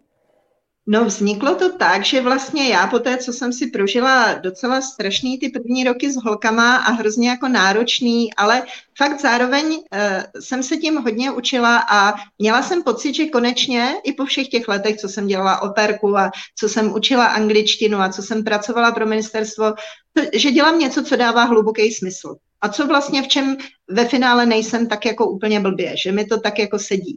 No a uh, právě proto jsem, a i proto, že já jsem v té době pracovala, ještě jsem pracovala ve školství, takže jsem chodila vyšťavená domů, protože jsem pracovala s handicapovanýma dětma a jela jsem druhou a třetí šichtu, protože přišla jsem domů a místo, abych měla šanci si s těma holkama hrát nebo povídat, co teda bylo, tak my jsme jeli školní přípravu, jeli jsme uh, obstarávání domácnosti, jeli jsme čtení a psaní s Ajkou, která ke mně přišla negramotná.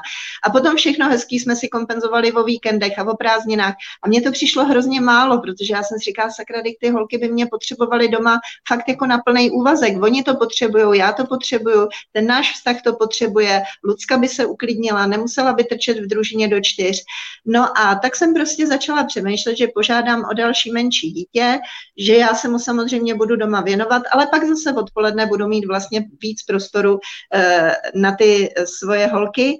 No a i když mi teda ve finále přišlo domů úplně jiný typ dítěte, než jaký jsem si původně představovala a dítě naprosto šílený, s kterým jsem potom jako neměla ani, ani vteřinu klidu, protože bylo, eh, mělo takovou unikátní schopnost se vyskytovat na deseti místech zároveň a měla jsem z něj tík v obou očích. To jsou zase takový ty paradoxy. Já jsem měla strašně málo jako podmínek, když jsem si dávala takový ty podmínky. Já jsem byla hodně tolerantní žadatel, ale já jsem nechtěla hyperaktivní dítě. A já jsem dostala něco, kde prostě popis hyperaktivní dítě je čirej eufemismus, jako jo, to, prostě hyperaktivní dítě na desátou. A, a, e, to jsou právě ty věci, které jakože vlastně nechceme, ale to je to, že to potřebujeme do toho života, že jo? Já jsem, dos, já jsem vlastně měla takovou jako naivní představu, že si pořídím domů hodný, tichý, klidný dítě s mentální retardací, aby to ladilo k naší ajce, aby neměla pocit, že ji Lucka přestřeluje, což bylo realitou. A přišlo mi dítě, který se naučilo během dvou dnů potom v určitém bodě číst a psát, aniž bych jako vlastně tušila, jak se to odehrálo, ale který bylo naprosto šílený, který prostě dokázalo skákat na trampolíně a házet si rozinky na hlavu zrovna v okamžiku, kdy já jsem potřebovala vyřídit důležitý hovor. A eh, dítě, který mě ale neskutečně obohatilo a dítě jako já mám ty holky všechny ráda a s každou z nich mám vlastně, řekla bych, srovnatelně intenzivní vztah, ale musím se přiznat, že mám velmi, velmi blízko eh, k Lucce, která přišla jako první a potom právě k Báře, která přišla jako třetí. Jo, tam je to ještě jako víc, tam je to prostě hodně intenzivní a hodně promotaný a hodně jako propojený a tím nechci říct, že bych ty ostatní holky měla méně ráda, ale to asi víte vy, co máte víc dětí. Ono s každým tím dítětem je ten vztah prostě strašně jakoby individuální. No a u té báry to je prostě něco takového, co se ani nedá popsat tam od okamžiku, kdy mi sedla na klín, tak prostě to bylo moje dítě a já jsem se modlila, abych prostě to všechno stihla za ten týden vyřídit, abych už ji tam tuď sakra odvezla, protože ji v tom děcáku prostě nikdo neměl rád. Kolik jí bylo let? Bylo jí necelých pět, bez 14 dnů pět ale měla váhy a míry zhruba tak jako dvouletýho dítěte. A tam se, myslím, ne, tam se myslím nevědělo, ne? Jestli si to vzpomínám dobře z té knížky, že, že má ten Aspergerův syndrom, ne? Nebo vědělo se, tady to autistický spektrum? Vůbec. A já do dneška nechápu, a to je zase pro mě jakoby o důvod víc, proč prostě uh, zrušit ústavy, uh, který uh, oficiálně jako se zaštiťují tím, jak poskytují těm dětem prostě tu, uh, tu péči, tu lékařskou a ty správné diagnózy.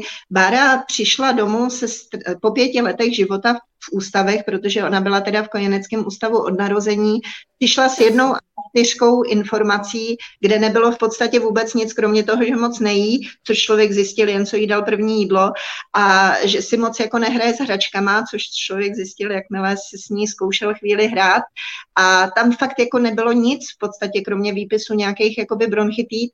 Uh, a já jsem prostě žasla, protože já jsem tu holku viděla pět minut a říkala jsem, prosím vás, ona má poruchu autistického spektra, protože představte si situaci, že přijdete prostě do herny, krásná barevná hernička, uprostřed otevřená truhla s velkýma barevnýma dřevěnýma korálkama, tam sedí teta, asi s pěti dětičkama, všechny spořádaně navlíkají na šňůrky ty barevné korálky. A kolem toho lítá něco naprosto nepopsatelného dítě, který vypadá prostě asi tak jako na polovinu věku oproti těm ostatním dětem s okluzorem přes půl obličeje, s brejličkama ve vytahaných teplákách, který na něm plendají a běhá po špičkách špičkách kolem všech těch dětí a houpe jediným navlečeným korálkem na šňůrce. Ten korálek určitě nenavlíkla sama tenkrát, jako jo.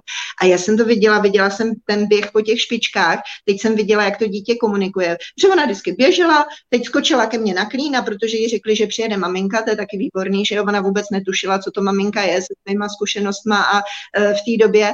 A takže skočila na klín a říkala, maminko, dáš brýlky? Odběhla, odběhla další kolečko, skočila na klín a říkala, maminko, dáš lízátko?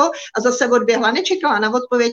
A já jsem říkala, ona je autistka. A oni říkali, ne, ona nic takového v papírech nemá. Ona byla fakt jako vedená jako dítě se střední mentální retardací. Prostě dítě, který dneska píše úžasné slohy a který píše básničky a který solově vystupuje před desítkama a stovkama lidí, tak bylo fakt jako vedený jako dítě se středně těžkou mentální retardací. A mně to přijde strašně vtipný, protože to fakt jako dokazuje, že ten systém nefunguje. Dik ona se tam skoro ani nenaučila mluvit v tom ústavu. A ona se pak naučila velmi čistě mluvit v bohatých souvětích během prvního roku u nás. Takže jako něco bylo předtím špatně. No a jak se vám teda snížilo s holčičkou s Aspergerovým syndromem? Protože asi jste byla teda, že jste studovala tu speciální pedagogiku, takže jste o tom asi něco jakoby málo věděla, i jste to dokázala jakoby odhadnout, a, ale potom ta praxe.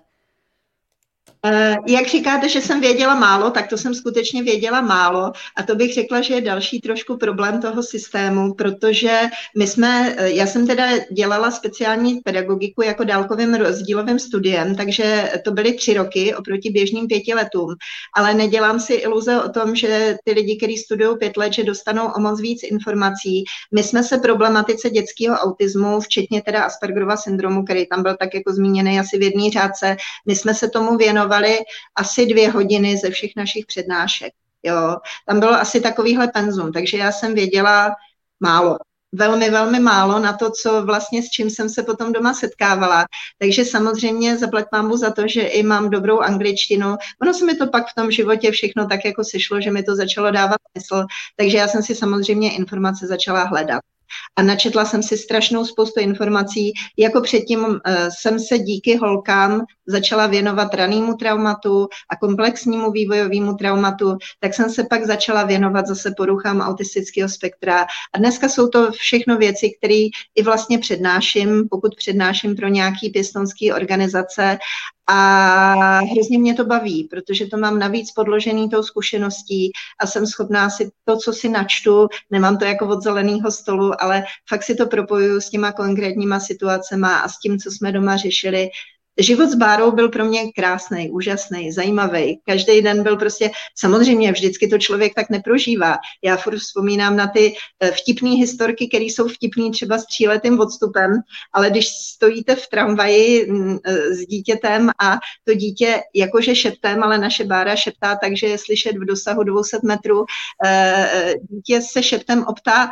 a maminko, tahle paní je taky savec a celá tramvaj lehne smíchy, tak to je ještě docela jako vtipný, jo ale když prostě jste v narvaném supermarketu, teď jako nakupujete, dítě ukázněně jde podél vozejčku a najednou veme dráhu, přeběhne prostě celou, eh, celý ten zadek toho supermarketu, klekne před nějakou mladou slečnou, velmi pěkně oblečenou a začne jí objíždět nohy od minisukně až po kotníky Prostě, já nevím, co byste udělali vy, ale já přesně vím, jak se cítila Lotova žena. Já jsem prostě stuhla a nebyla jsem chvíli schopná vůbec žádný reakce. A pak jsem teda se rozběhla, odervala jsem dítě od té slečny a uh, omluvila jsem se jí, že jo. A teď říkám, Báro, prostě, co tě to napadlo? A ona říkala, víš, maminko, já jsem chtěla zjistit, jestli má silonky nebo holí nohy. to jsou prostě situace, které jsou neodolatelně vtipný, ale který prostě těma nepočítáte. Na to se nemůžete žádnou pěstounskou přípravou připravit. A já jsem s Bárou těchto situací zažívala mraky. Ona je prostě neskutečně jakoby svoje specifická, eh, pro mě strašně zábavná, pro někoho by byla asi zdrojem fakt jako, eh, eh, já si myslím, takhle, já vždycky říkám, že Bára dělí lidi na dvě půlky. Mhm. Jsou lidi, kteří jsou jí okouzlený a jsou ochotní s ní dělat kraviny a vymýšlet absurdity a pak jsou lidi, kteří vůbec nedávají a strašně mě litujou, protože mají pocit, že s takovýmhle dítětem doma musím být úplně na prášky. A já jsem nebyla, mě Bára bavila, zaplať pámbu. My jsme se fakt jako... tou jako nejvýraznější její vlastnost jako nějaká ta spontánnost, úplná jako autenticita, že prostě to, co jí napadne, tak jako dělá, že o tom jako nějak nepřemýšlí, jestli to vhodný, nevhodný, to je tak jako největší. To, ano, to byla jedna z těch věcí. Samozřejmě dneska už ve svém věku a s těma zkušenostma, s tím, že některé věci řešíme, tak už mnohem víc jakoby promýšlí. Uh, jo, to byly krásné situace, fakt. My jsme třeba přišli jakoby do venkovského obchodu a uh, tam stál, teda ne jako prodejce, ale jako zákazník, tam stál frontu veliký, nařvaný, asi 160-kilový řezník v zakrvácený zástěře a ta bárana prostě bezelstně na něj otřeseně se podívala a říkala, No prosím tě, ještě lidem tykala v té době, že jo? to jsme nebyli schopni vysvětlit, že se dospělým věka. On říkal, no prosím tě, podívej se na sebe. To už měla tu rozvinutou slovní zásobu. Ty jsi ale čuně, podívej, jak ses umazal. To se na tebe bude maminka zlobit, jo. A teď vidíte ten pohled toho řezníka. No to jsou prostě, to jsou prostě fakt jako situace, které nevymyslíte. Takže ano, to je jedna z těch věcí. Byl tady nějaký dotaz, možná to spíš u vás je asi spíš s těma uh, prvníma holčičkama. Jak, uh, jak, jako co říkáte na kontakty s rodinou, s biologickou rodinou? Někdy to tady bylo, tak už to asi teď nenajdu, ale, ale bylo to tady. Nevadí, je to ostatně něco, o čem jsem se chtěla i původně vyjádřit, nebo tak, jak jsme mluvili. Eh, já nejsem a priorně proti kontaktům, ale taky nejsem eh, nějaký eh, jako bezvýhradný podpůrce kontaktu s biologickou rodinou. Zase, jako ve všem, já odmítám v tomhle paušalizovat. Pokud jsou kontakty, které jsou jakoby, který to dítě nějakým způsobem podpořejí, který potřebuje pro svůj zdravý vývoj, pro vytváření své identity a hlavně kterýmu neubližujou, tak ano, ale bezúzdý podporování kontaktu i tam, kde dítě bylo třeba týraný, traumatizovaný, kde to tomu dítěti prokazatelně ubližuje, kde se potom začne počurávat, kde jde do regresu, tam to rozhodně nepodporuju. A tam by měla být na prvním místě ochrana toho dítěte. A bohužel vím z reálných případů, že se to ne vždycky děje, že se u nás prostě, ne v době, kdy já jsem začínala, ale v průběhu jakoby toho uh, těch, eh, toho, jak se ten systém vyvíjel, tak se přišlo s takovou až jako bezvýhradnou podporou biologických kontaktů za každou cenu, ale kdy teda se to neděje v zájmu toho dítěte a to si myslím, že není dobře. Hmm, hmm. A tady vidím dotaz. Ano, je tady to, co říkáte na kontaktní rodičovství. Eh, paní říká, že je zastánce, ale zajímá mě, zda máte konkrétní vzpomínku, kde kontaktní rodičovství pomohlo. No je, je. Já si myslím, že vůbec jako to, co, to, co se s holkama třeba podařilo a takový ty pozitivní věci a to, z čeho můžeme do dneška jakoby čerpat a na čem máme ty vztahy založený, eh, tak to bylo právě z toho, že jsem vlastně let kdy intuitivně a ne úplně jako vědomě eh, praktikovala kontaktní rodičovství. My jsme s holkama strašně moc jakoby eh, zaplať pámbu i díky tomu, že jsem se účastnila řady, řady těch akcí a velmi hezkých akcí, my jsme byli třeba na akci, která se věnovala bazální stimulaci. Já jsem to, toho pak maximálně využila u těch starších holek, kdy já říkám, jako je sranda odmazlit pětiletý dítě, který eh, váží 13 kilo. Je strašně snadný mít s ním kontakt tělo na tělo. Bára, když eh, jsme překonali takový to první, že mě vyhazovala od postýlky a že vlastně vůbec nevěděla, co po ní chci, že ji jako chci pohladit a dát jí pusu na dobrou noc a přišlo jí to divný, že dobře, ona chtěla dělat jiné věci, kterými se uspávala, eh, tak vlastně potom to začala strašně vyžadovat a spala se mnou i roky v posteli. U takového dítěte je to jednoduchý. U dítěte, který už je na Prahu puberty, tam je to samozřejmě mnohem složitější. Ale zase hrozně pomohlo i to, že přišla ta bára. Najednou jsme spontánně třeba dělali valné hromady, dohromady jsme se mazlili, dělali jsme různé jakoby hry, kde jsme si užívali ten kontakt, dělali jsme dotykový masáže, dělali jsme společný spaní s holkama staršíma nepravidelně, ale třeba, že jsme si o víkendu řekli, tak jo, teď si tady uděláme ležení, lehli jsme si jak sardinky jedna vedle druhý a blbli jsme a spali jsme vedle sebe. Eh, dělali, a využívala jsem právě hodně té bazální stimulace, že jsem holky balila do dek, že jsme se houp, nebo ne oni mě, teda to by mě neurvali, ale uh, vzali jsme třeba z jednou z nich, z těch větších, jsme vzali ty další dvě a houpali jsme je v dece. Takže uh, já si myslím, že jsme tam dělali strašnou spoustu těchhle z těch prvků a naopak pak jsem si začala ty prvky vyhledávat, protože jsem chtěla trávit ten čas s těma holkama jakoby tím příjemným, tím přirozeným způsobem kompenzovat to, co jim chybělo. Tohle je vlastně jedna z těch nejdůležitějších věcí. Naštěstí holky teda výjimkou stázky, která to měla strašně jakoby ambivalentní, která to hrozně chtěla, zároveň to vnímala jako ohrožující a Lucky, která vnímala jako ohrožující, naštěstí jenom některý třeba nesnášela, když ji někdo z legrace vzal za krk, jo, nebo když ji vůbec váhnul na krk. Tam pozor, jako u traumatizovaných dětí, pokud jdete prostě eh, do, třeba do toho, že chcete dělat masáže a že chcete dělat, eh, eh, tam se dá dělat strašná spousta věcí, že jo, samozřejmě s tím dítětem, tak pozor na to u, dítě, u dítěte, který bylo týraný nebo sexuálně zneužívaný, musíte být opatrný na věci, které mu můžou vadit. Jo. Hmm. A nejít pak třeba do těch věcí, nebo uh, u nás všechny holky milovaly balení do dek, ale Stázka to zkusila jednou a úplně se jako vyděsila a vystartovala, prostě to pro ní jako nebylo, měla tam asi nějaký blbej zážitek s tím spojený.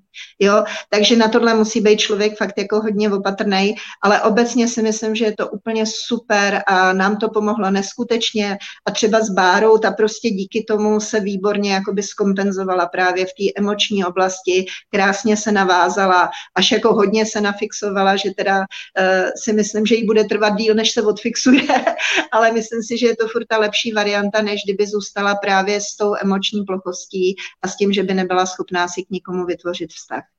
Hmm. A pojďme si ještě popovídat o té vaší poslední přijaté holčičce, protože co jsme se spolu povídali, tak ta, jste říkal, že to byla jako, jako asi nejnáročnější pro vás.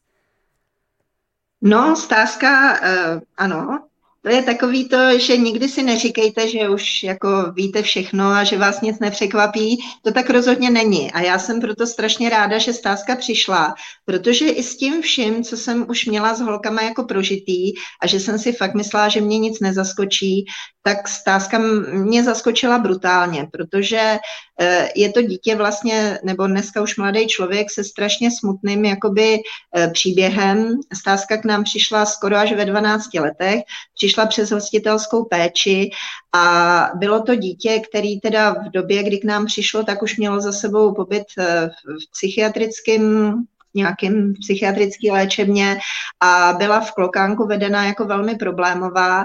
E, nicméně jezdila k nám na hostitelky, tehdy to fungovalo, ona si začala vytvářet vztahy jako s holkama, nebo to tak působilo a e, samozřejmě, když se nás zeptala, jestli by u nás mohla zůstat, my jsme o tom v té době taky už začali uvažovat, takže jsme nedokázali říct ne. Já jsem sice předpokládala, že stázka bude afektivní, podobně jako byla Lucka v době, kdy ke mně přišla, ale nepočítala jsem s tím, že to bude tak brutální a že to bude tak strašně náročný i v konstelaci s těma ostatníma holkama. Jo, a že mi to vlastně bude zasahovat tak hrozně tu uh, psychicky křehkou Lucku a i tu Báru, protože Stázka vlastně tím, že skutečně nešťastně přišla takový té konstelaci mezi a od té doby já vůbec nemám, z, z, jakoby, uh, nemám za zlý psychologům, že to nedoporučuju, protože to skutečně není dobrý a my jsme si to ověřili, tak ona se permanentně snažila napadat jak tu pozici té Lucky, tak tu pozici té uh, Báry a vlastně bylo strašně těžké, co děti, které si urvou pro sebe fakt jako všechno pozornost. Jo, a děláte, co děláte, za jakoukoliv cenu. Ono, když vám to dítě prostě začne demolovat byt, tak se mu jako věnovat začnete, jo, i kdybyste stokrát nechtěli. To prostě tak funguje, to jako asi nechcete žít někde. Takže uh, já tady nebudu popisovat stásčinný afekty, já už jsem zmínila, že tam bylo velmi těžký i skutečně jako vysledovat spouštěče, protože já si myslím, že stázka je bohužel člověk, který je jako velmi rozbitý. My jsme se i s ní pokoušeli jakoby pracovat terapeuticky. Bohužel, když pak byla dospělá, tak ona nedokázala udržet ani ten terapeutický vztah. Vlastně jako začala i v určitý terapeutce eh, se chovat takovým tím způsobem, jaký už jsme od ní znali, že jo, slibovat, neplnit, eh, nepřijít na, na dohodnutý termín, vymlouvat se. Takže víceméně i ta terapeutka potom jakoby naznala, že to nemá smysl a nějakým způsobem to s ní ukončila. Uh, ty terapie aspoň nějakým způsobem tu stázku udržely, že to byl prostě udržitelný stav, byť i ne dobře udržitelný stav a že jsme ji udrželi jakoby do té dospělosti, ale myslím si, že jsme to udělali za cenu teda obrovského našeho vyčerpání i toho, že nám to hodně nastřelilo jakoby vztahy, zvlášť s tou Ludskou, která v té době to opravdu jako velmi těžce nesla. Na druhou stranu, já jsem tam pořád jakoby volila menší zlo. Jo, já najednou od té doby e, nikdy neodsuzuju toho, kdo třeba se rozhodne pěstonskou pěstounskou péči ukončit, protože si uvědomuju, že skutečně já třeba ve vztahu se stázkou jsem šla za hranice svých energetických možností, jako úplně. A dneska už bych to neudělala, jo, a vůbec bych se bála jakoby pomáhat třeba dítěti takhle, jak Problém je, že on to člověk dopředu nikdy neví, že jo, jak, jaký, jakýho rozsahu budou ty problémy, jak to dítě bude reagovat, jak moc bude přecitlivělý na zátěž. Myslím tím na naprosto běžnou zátěž, jako typu chodit do školy a nějakým způsobem fungovat. Jo? To, to není o tom, že by někdo stázku nějak jako přetěžoval, to chraň pámbu. Ale i tak to bylo nesmírně jako nadřeň ale musím říct, že já jsem si na tom zase velmi uvědomila, na tom vztahu s tou stázkou, že já mám taky nějaké svoje hranice a limity. Což bylo dobře, protože já jsem to do té doby v podstatě ne, jako nevěděla. Já jsem si myslela, že jako můžu úplně všechno a že furt můžu fungovat a teď najednou jsem zjistila, že ono to tak úplně jako nefunguje a že ten or, organismus už říká ne a že já zase nechci ohrozit jakoby ten vztah s těma holkama. Takže pak jsme šli i na různý kompromisy typu, že jsem musela pro stázku prostě najít hlídání na dvě odpoledne v týdnu, abych vůbec měla šanci zase se věnovat těm holkám ostatním a skompenzovat jim co vlastně byli připraveni tím, že jsme tu stázku měli doma, protože říkám to, byl člověk, který tu pozornost prostě si urval. Stůj, co stůj, děj se, co děj. No a pak tady máme dotaz, co stázka dělá teď a to v podstatě možná i tak dotaz na ty všechny už teď jako dospělý holky. Jak uh-huh. vnímáte vlastně že jo, tu, tu dlouhou dobu, uh, tu vaši výchovu, jestli to mělo nějaký teda efekt, uh, jestli jdou, uh, jak jdou prostě dál tím životem? No je, je. Já si myslím, že efekt to mělo obrovský. Já to vezmu chronologicky, vezmu to teda od Aiky, od té nejstarší.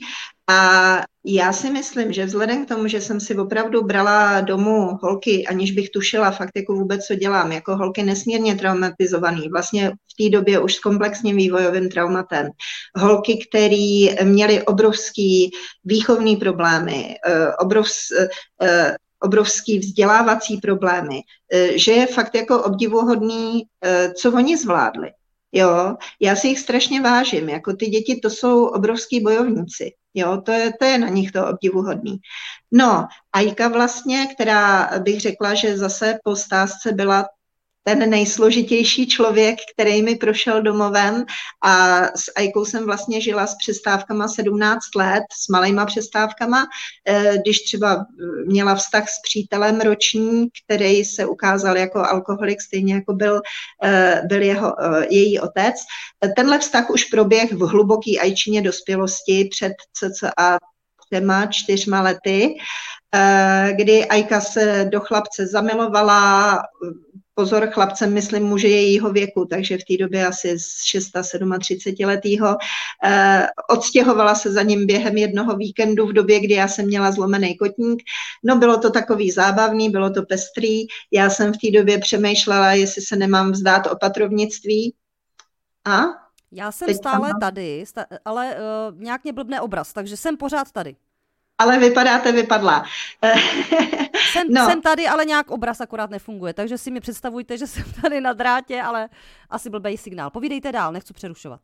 No, bylo to jako tak, jak to ty holky s těma vztahama uh, mají, zvlášť ty dvě nejstarší. Ajka vlastně nejdřív to bylo všechno růžový, úžasný, Míra byl skvělý, že jo, strašně se milovali, chtěli spolu mít dítě, to, to ve mně teda zatrnulo, protože jsem si představila, jak by Ajka s daným Mírou vychovávala nějaký dítě, tak uh, to nebylo něco, co bych jako ráda podporovala, ale naštěstí to teda během pár měsíců přešlo do toho, že se spolu, uh, začali spolu samozřejmě pít, začali společně kouřit, což Ajka nikdy předtím nedělala, začali se spolu hádat, pravděpodobně i prát, pak už mi Ajka volala, brečela mi do telefonu eh, a ve finále se rozhodla, že teda od Míry odejde, k čemuž po nějaký velký scéně mezi nima dvěma teda i pak jako ve finále došlo. Eh, v současné době, teď nevím, jestli se slyšíme teda. Ano, paní... ano, jsem stále jo, tady. Já možná teď tady budu trošku čachrovat s obrazem, ale povídejte, jdete slyšet dobře, já asi taky, akorát prostě ten obraz mě bottle.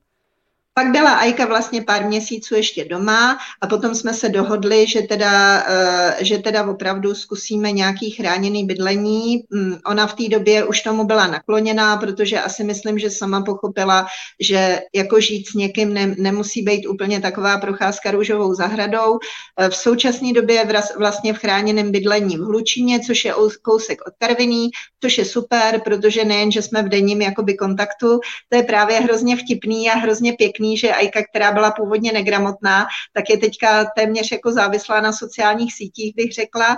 A e, vlastně je, je z ní zuřivá e, spisovatelka SMS zpráv a messengerových zpráv a pořád mě píše něco na messenger a pořád mě tam posílá fotky a výdáme se co týden, co 14 dní, protože to k ní máme teď opravdu blízko, což je fajn. A teď opravdu nevím, jestli se Ano, pořád jsem tady. Tak super, ono mi tam chvílema běhá u vás kolečko, což jo, vypadá... Já tady vidím úplně u sebe černou obrazovku, takže já se vůbec jakoby nevidím, ale jsem tady a slyším vás, takže budu prostě jenom mluvit, to jak si mě jenom představujte imaginárně. To já určitě zvládnu. Já mám bojnou představivost.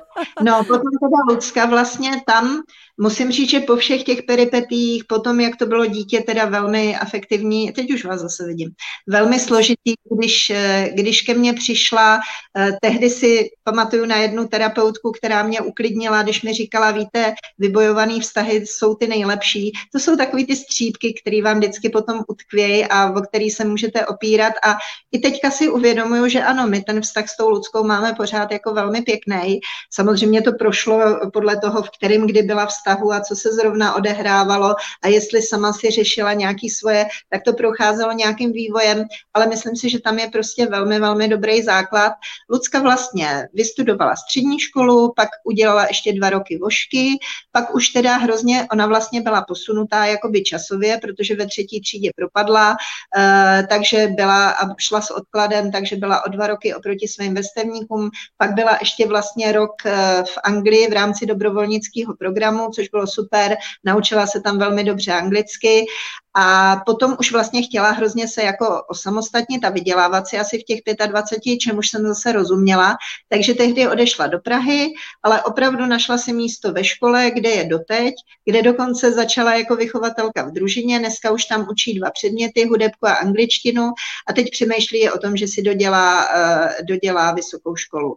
A je vlastně už tři roky ve vztahu, ona je teda uh, ve vztahu s holkou, protože, no to zase bych se zapovídala, do toho se nebudu pouštět, ale v zásadě to souvisí i s tím jejím traumatem, i s tím prostě, čemu byla vystavená v té původní rodině, ale nicméně se strašně fajn holkou, vysokoškoláčkou eh, eh, a myslím si, musím, ťukám to všude, kde můžu, že to je vlastně její první rozumný vztah. Hmm. No a stázka, no, tam... Ano, povídejte. Tam to je, samozřejmě bylo a je a bude asi vždycky jako výrazně složitější. Eh, stázka bohužel, i když velmi hezky jako udělala ve finále s velkou podporou samozřejmě základní školu, zase bylo to dítě, který šlo ke mně jako, že má lehkou mentální retardaci, neměla mentální retardaci, je velmi inteligentní, akorát má teda lehkou vývojovou dysfázii, což taky se nerozpoznalo v systému.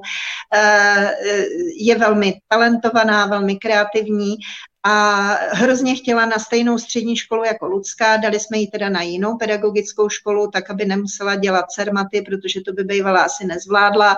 Nicméně eh, byla už pak na škole s internátem, což byla i pro mě takový, já už jsem cítila prostě, že jsem na konci svých sil. Já už jsem, zatímco u Lucky bylo naprosto v pohodě, že studovala střední školu vlastně, kam dojížděla a byla doma, tam Naopak, tam ten vztah se pak vyvinul tak, že Lucka mě velmi podporovala, že měla krásný vztah s Bárou, že vlastně to ne, tak u stázky, kde ona pořád jako strašným způsobem se vymezovala a e, přitom zároveň chtěla tu pozornost, ale takovou tou patologickou, tak e, už to potom nebylo jakoby udržitelný. A já, jak už jsem znala ty svoje limity, tak jsem věděla, že prostě musím ochránit sama sebe, tak jsem si říkala, tak uvidíme, jestli skutečně hodně to chce, třeba to zvládne, Nezvládla to samozřejmě. Stázka měla pocit vždycky v životě, že chce všechno jako zadarmo. Ona snila o tom princi z těch pohádek, který prostě jí postaví ten pohádkový zámek a ona bude všechno mít a bude hrozně bohatá, bude mít pořád to značkové oblečení. No, takže potom nějak odešla do Prahy, tak různě jako střídala vztahy, potom odjela do Anglie, kde má část své biologické rodiny, té Anglii je doteďka, občas mi volá, je strašně nešťastná, je hrozně nespokojená, pláče mi do telefonu, co by jako dala za to, kdyby mohla teď mít to, vůči čemu se tak vymezovala. E, nicméně víte co, e, mě to naučilo další věc. Já jsem si uvědomila, že to není to, co jsem před lety psala, ale vlastně jsem to neměla prožitý, tak teď mám i prožitý. Ono to, co těm dětem dáváme, to prostě nemůže být o těch výsledcích. Ty my neovlivníme, ale my jim můžeme něco dát, my do nich můžeme něco vložit. A já si myslím, že ta vložená energie se prostě nestrácí. Ale my už nemáme samozřejmě kontrolu nad tím, kdy, kde a jak to třeba přijde ke slovu. Ale já si stojím za tím, že prostě stázka přes veškeré svoje projevy není anetický psychopat, že to není prostě emočně plochý člověk, že to je naopak člověk jako hluboce vnitřně citlivý a hluboce zraněný, který bohužel asi prožije život velmi jako složitě a bude mít celý život možná nebo nebude, to záleží na mnoha okolnostech, ale který už si musí prostě řešit sama, bude mít asi nejednoduchý život sama se sebou, ale to nutně neznamená, že je špatná nebo že je zatracená, nebo že to, co jsme udělali, je zbytečný. Konec konců je to málo, když dá člověk někomu hezkých sedm let života? No, Já myslím, jako rozhodně, rozhodně ne, že jo? Rozhodně no a bába? Mě by zajímalo, už to, už to spějeme k závěru, vysíláme hodinu a půl, mě to teda jako nevadí, uspává manžel, děti, ale že jo, hodinka a půl, tak aby to aby to tady nám všichni neodpadli za chvilku i vy, že jste neodpadla za chvilku únavou. Tak to tak nějak um, Uh, dojedeme k závěru, tak tady mám ještě dotaz. Uh... Ježiši Kriste, já jsem 20 let pěstonka, já mám výtř. No jasný, no. jste mohli tady do půlnoci povídat, to je jasný, no. Tak klidně třeba ještě můžeme naplánovat nějaké, nějaké další setkání, a ne, nebo mimo jiné já zmíním to, že vlastně my jsme se domluvili, že u nás v Třebíči 17.3. uděláme vlastně autorské čtení s Hanou Brodničkou vlastně jejich knížek, bude tam Bára zpívat, a uděláme takovou besedu o pěstounství, takže určitě jste zvaním ještě letáček a to všechno budeme ladit.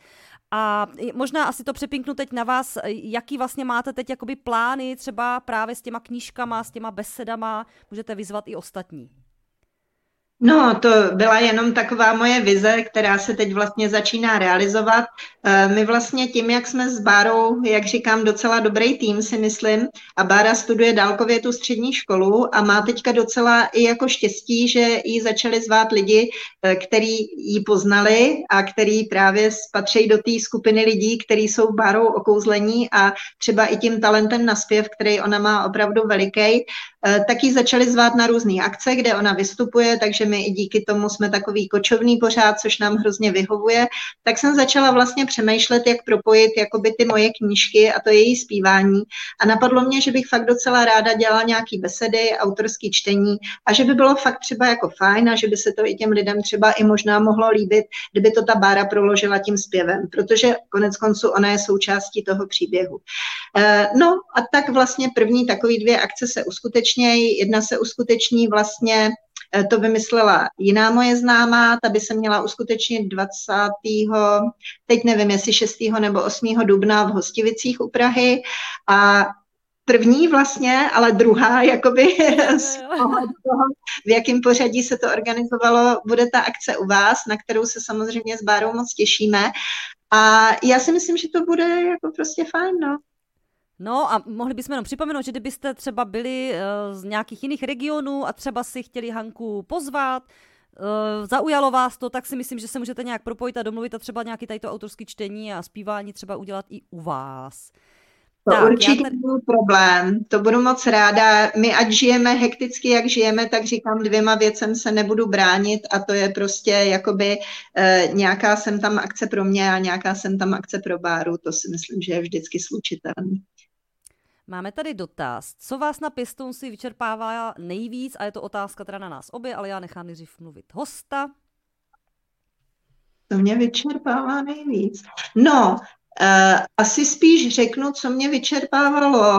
Mě právě dřív hrozně vyčerpávalo to, že já jsem zase vlivem těch svých rodinných vzorců a konstelace na uh, mé původní rodiny, já jsem byla zvyklá vždycky hledat chybu v sobě.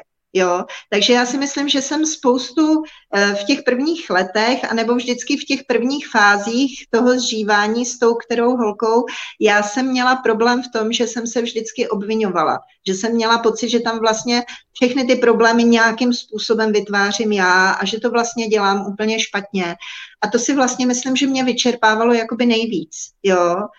A teď si myslím, že já se nevyčerpávám. Já si myslím, že jsem se už naučila, samozřejmě je to výrazně jednodušší, protože mám dneska u sebe jedno dítě, byť i s autismem, ale dítě, s kterým se dohodneme, s kterým jsme výborně zžitý.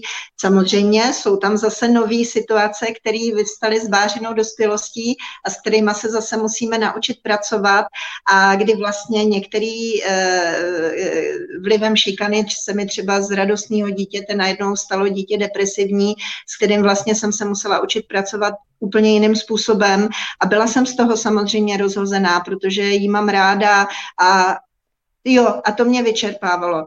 Teď asi, to bylo to nejaktuálnější, s čím jsem naposledy se prala. Já mě strašně vyčerpávalo to, že jsem jí nemohla pomoct. A já jsem se musela srovnat s tím, že jsou opravdu situace, kdy jí nemůžu pomoct, kdy to prostě nemůžu napravit tak, aby se cítila dobře, kdy ona zase si potřebuje projít možná nějakýma svýma pocitama a svýma nepohodama a já to nemůžu udělat, jako když byla malinká a dala jsem jí lízátko nebo jsem udělala vtip, jo, najednou u ní to šlo hloub, šlo to na dřeň a strašně špatně se s tím pracovalo, protože je právě autistka zarytá v určitých nějakých rituálech i takových těch vnitřních a to bylo pro mě těžký. Hmm. Ale myslím, že už se mi daří s tím pracovat mnohem líp, že už jsem to jako přijala, že to takhle je. Já jsem teda zkušenost má úplný žabař, jo, prostě tady ve srovnání prostě čtyři pěstovský děti, že máme jenom jednoho chlapečka. Já, já z toho nějak nejsem vyčerpaná, protože už tak nějak dřív jsem se naučila, uh, jakoby dele, asi jak jsem podnikatelka, naučila jsem se delegovat věci, zjistila jsem, že to má nějaký smysl, si nechávat prostor pro sebe, takže už jakoby zase mě ty kroky vlastně před tím pěstom si už vedly k tomu, abych si ten život tak nějak jako uspořádala, abych to vlastně zvládala v rámci psychické pohody, já jsem i člověk aktivní, že potřebuju pracovat, takže mě asi osobně by hodně vyčerpávalo, kdybych byla jenom s dítětem třeba doma.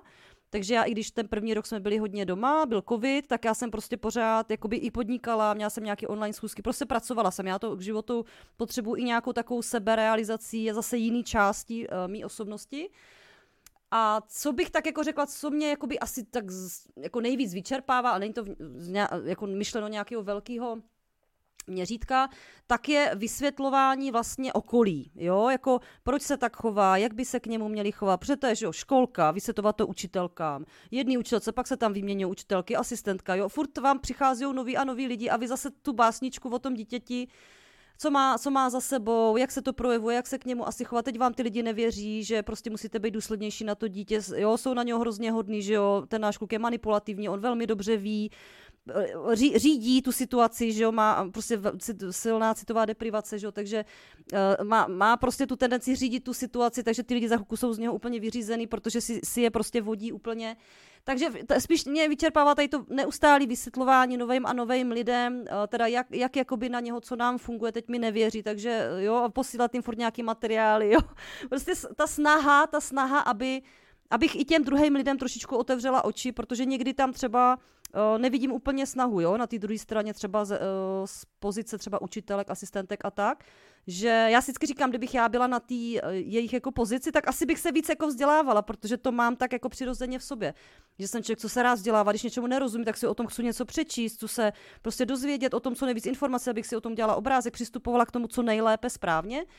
A vyčerpává mě to, že zjistím, že ty lidi to tak nemají a že prostě ty informace musím jako dávat a oni mi nevěří a jim to musím furt vysvětlovat a tak.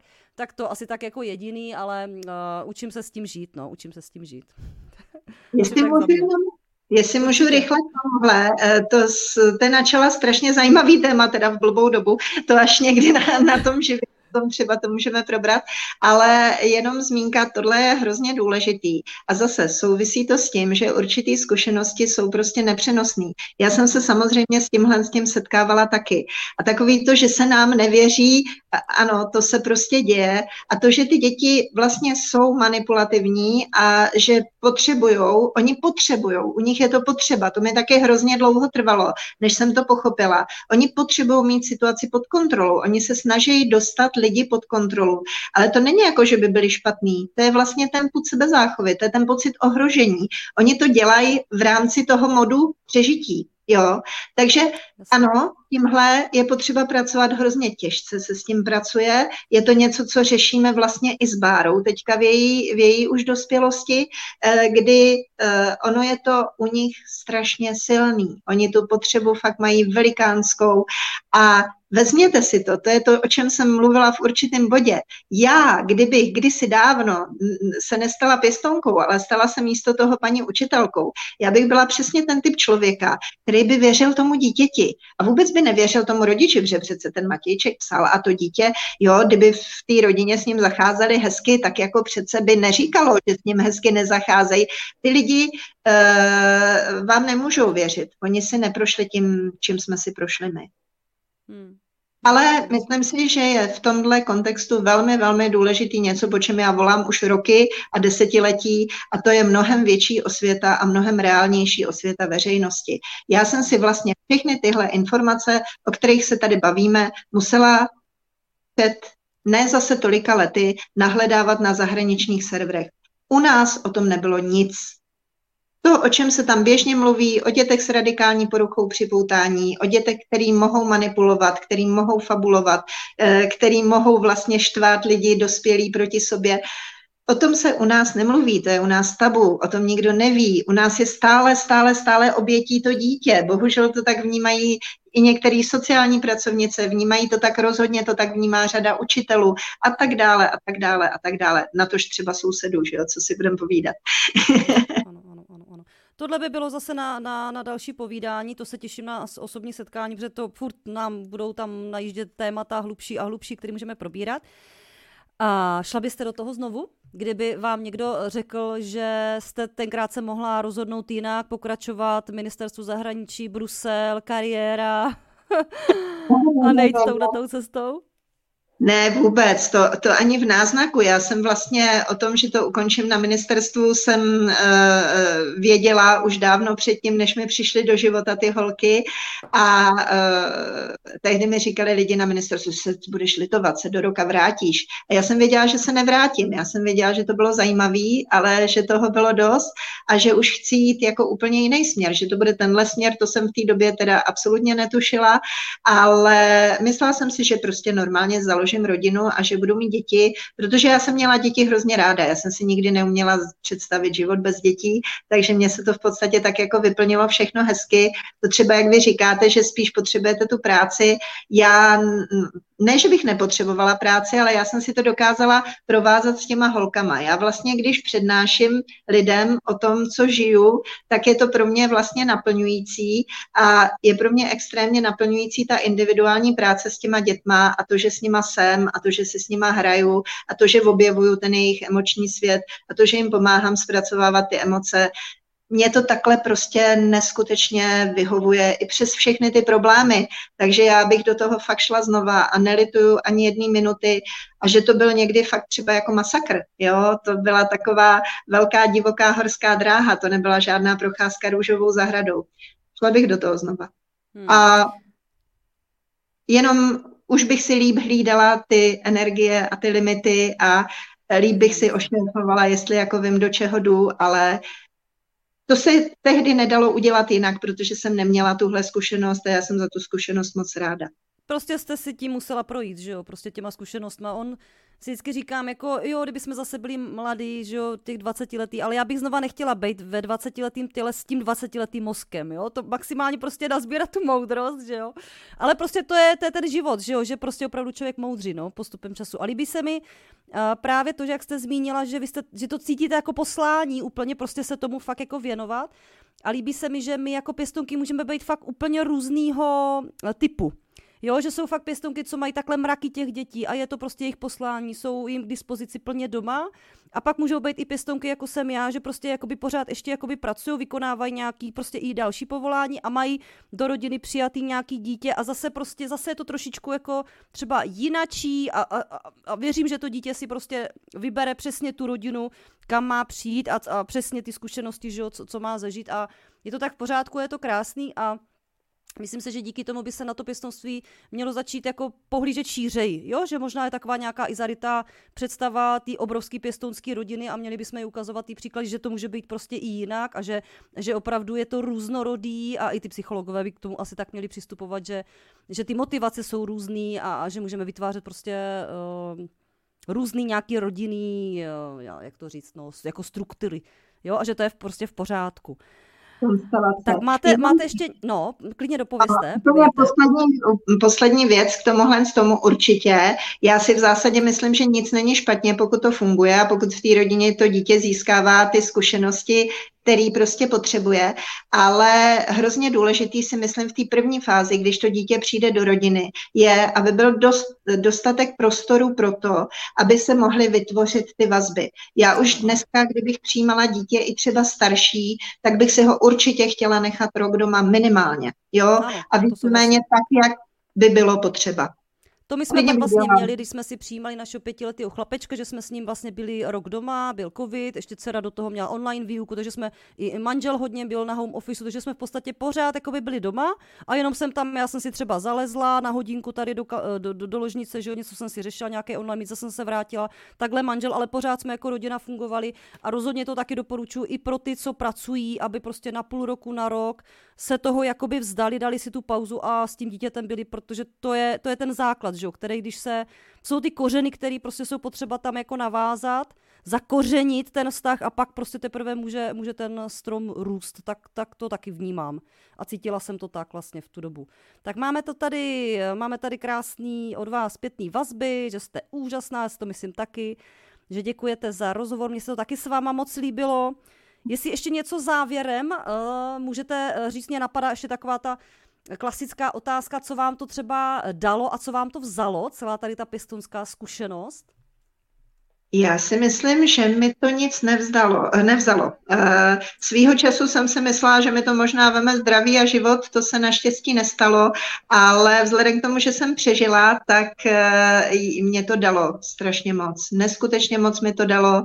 Pomohlo mi to zpracovat si vlastně moji minulost eh, v mý rodině. Pomohlo mi to pochopit spoustu věcí, naučit se nesoudit lidi nebo soudit je mnohem méně, než bych asi jinak dělala a hlavně mi to dalo úžasné vztahy s úžasnýma lidma a teď tím myslím svoje dcery. Hmm, hmm. Ah, krásné, krásné. Tak, máme tady ještě poslední dotaz, který jsem nezopověděla, nechávala jsem to na závěr, spíš takový individuální, ale ať to, ne, eh, ať to, ať to zodpovíme. Řešíme teď možnost eh, pěstonské péče dítěte sedmiletého, jsme ale s manželem ve věku přes 50 let, což bych řekla, že to klasika, ne? Nebude jí něco chybět, mladší sourozenci, akční život, nahradí jí toto pouze to, že bude mít pouze někoho pro sebe, individuální péči, rodinu, bude jí to stačit. To je to, o čem nejvíce myšlíme. Přece jenom v dětském domově má stále kolem sebe vrstevníky, je zvyklé na vyplňování volného času, fůru akcí. V dětském domově je oblíbená jak dětmi, tak vychovateli. Vím, že je to určitě také individuální, ale že o tom pořád přemýšlejí. Tak co myslíte, Hani?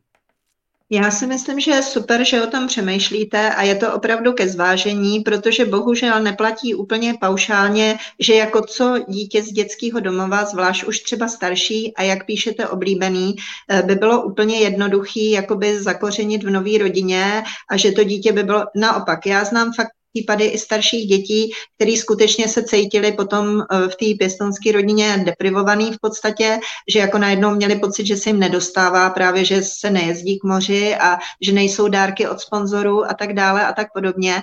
Dokonce i vím, moje kamarádka se kdysi pokoušela o to získat do rodiny 11-letou holčičku. Holčička k ním jezdila na hostitelky, ale vlastně byla z toho rozčarovaná a rozhodla se do té rodiny nejít Jo, ne každý dítě je takhle jako překlopitelný.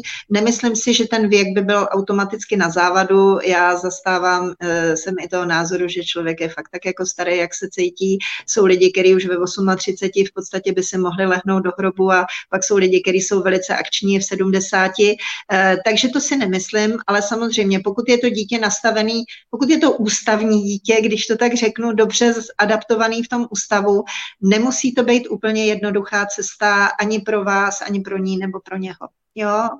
Že třeba tak asi začít tou hostitelkou, ne? Mě tak napadá. Třeba klidně hostitelkou, i když ani hostitelka úplně všechno neodhalí, ale v no. zásadě už by mohla ukázat třeba, jako jak to dítě reaguje, jestli třeba mu něco schází, jestli se těší spíš do toho děcáku, nebo jestli chce zůstávat v té rodině. Přesně tak. Jo, já si myslím, že je hrozně důležitý um, jakoby přemýšlet o tom dítěti. Já třeba kdysi jsem si říkala furt jako, jak je to možné, že ty holky prostě nemají ten...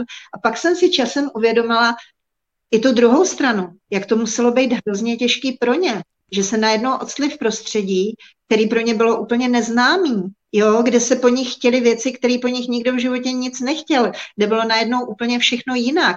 Jako naše Bára, která byla v podstatě mimozemšťan, tak byla mimozemšťan v malém uzavřeném děcáčku, bez kontaktu s okolním světem a najednou se odstla ve větším městě s lidma, který fungovali úplně jinak. Ona nic neznala. Ty děti jsou obdivuhodní, že to vůbec jako zvládnou, jo, že zvládnou tu zátěž, že zvládnou tu změnu, že do toho jdou, že jsou schopní vytvářet ty vztahy já obdivuju je, oni všichni furt obdivují nás, ale já si myslím, ano. že je dobrý uvědomit si i tu druhou stranu.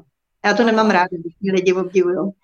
Já to taky nemám ráda. Mně to vždycky přijde, říkám, no tak jako máme prostě kluka, jako vlastně jsme to chtě, chtěli, jako, já nevím, jsme takové jako rodina, nějak mě to přijde úplně přirozený, ale právě ten obdiv spíš patří jemu, že on to všechno zvládnul, celý ten jeho život, že jo šílený dětství, přesuny, přes, přechodná pěstounka, pak my, jo, teď zvládá školu, že jo, prostě se vším, co co se mu to na, naskládalo eh, tím životem, takže tyhle ty děti zaslouží obdiv, že to prostě zvládají a pokud prostě potom jdou tím životem, jak to říct, nechci říct jakoby tou správnou cestou, co je správná cesta, že jo, to jako neexistuje, to je prostě...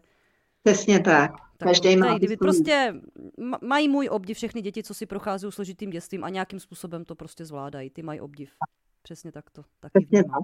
Já si myslím, že to je hrozně hezký závěr toho dnešního povídání.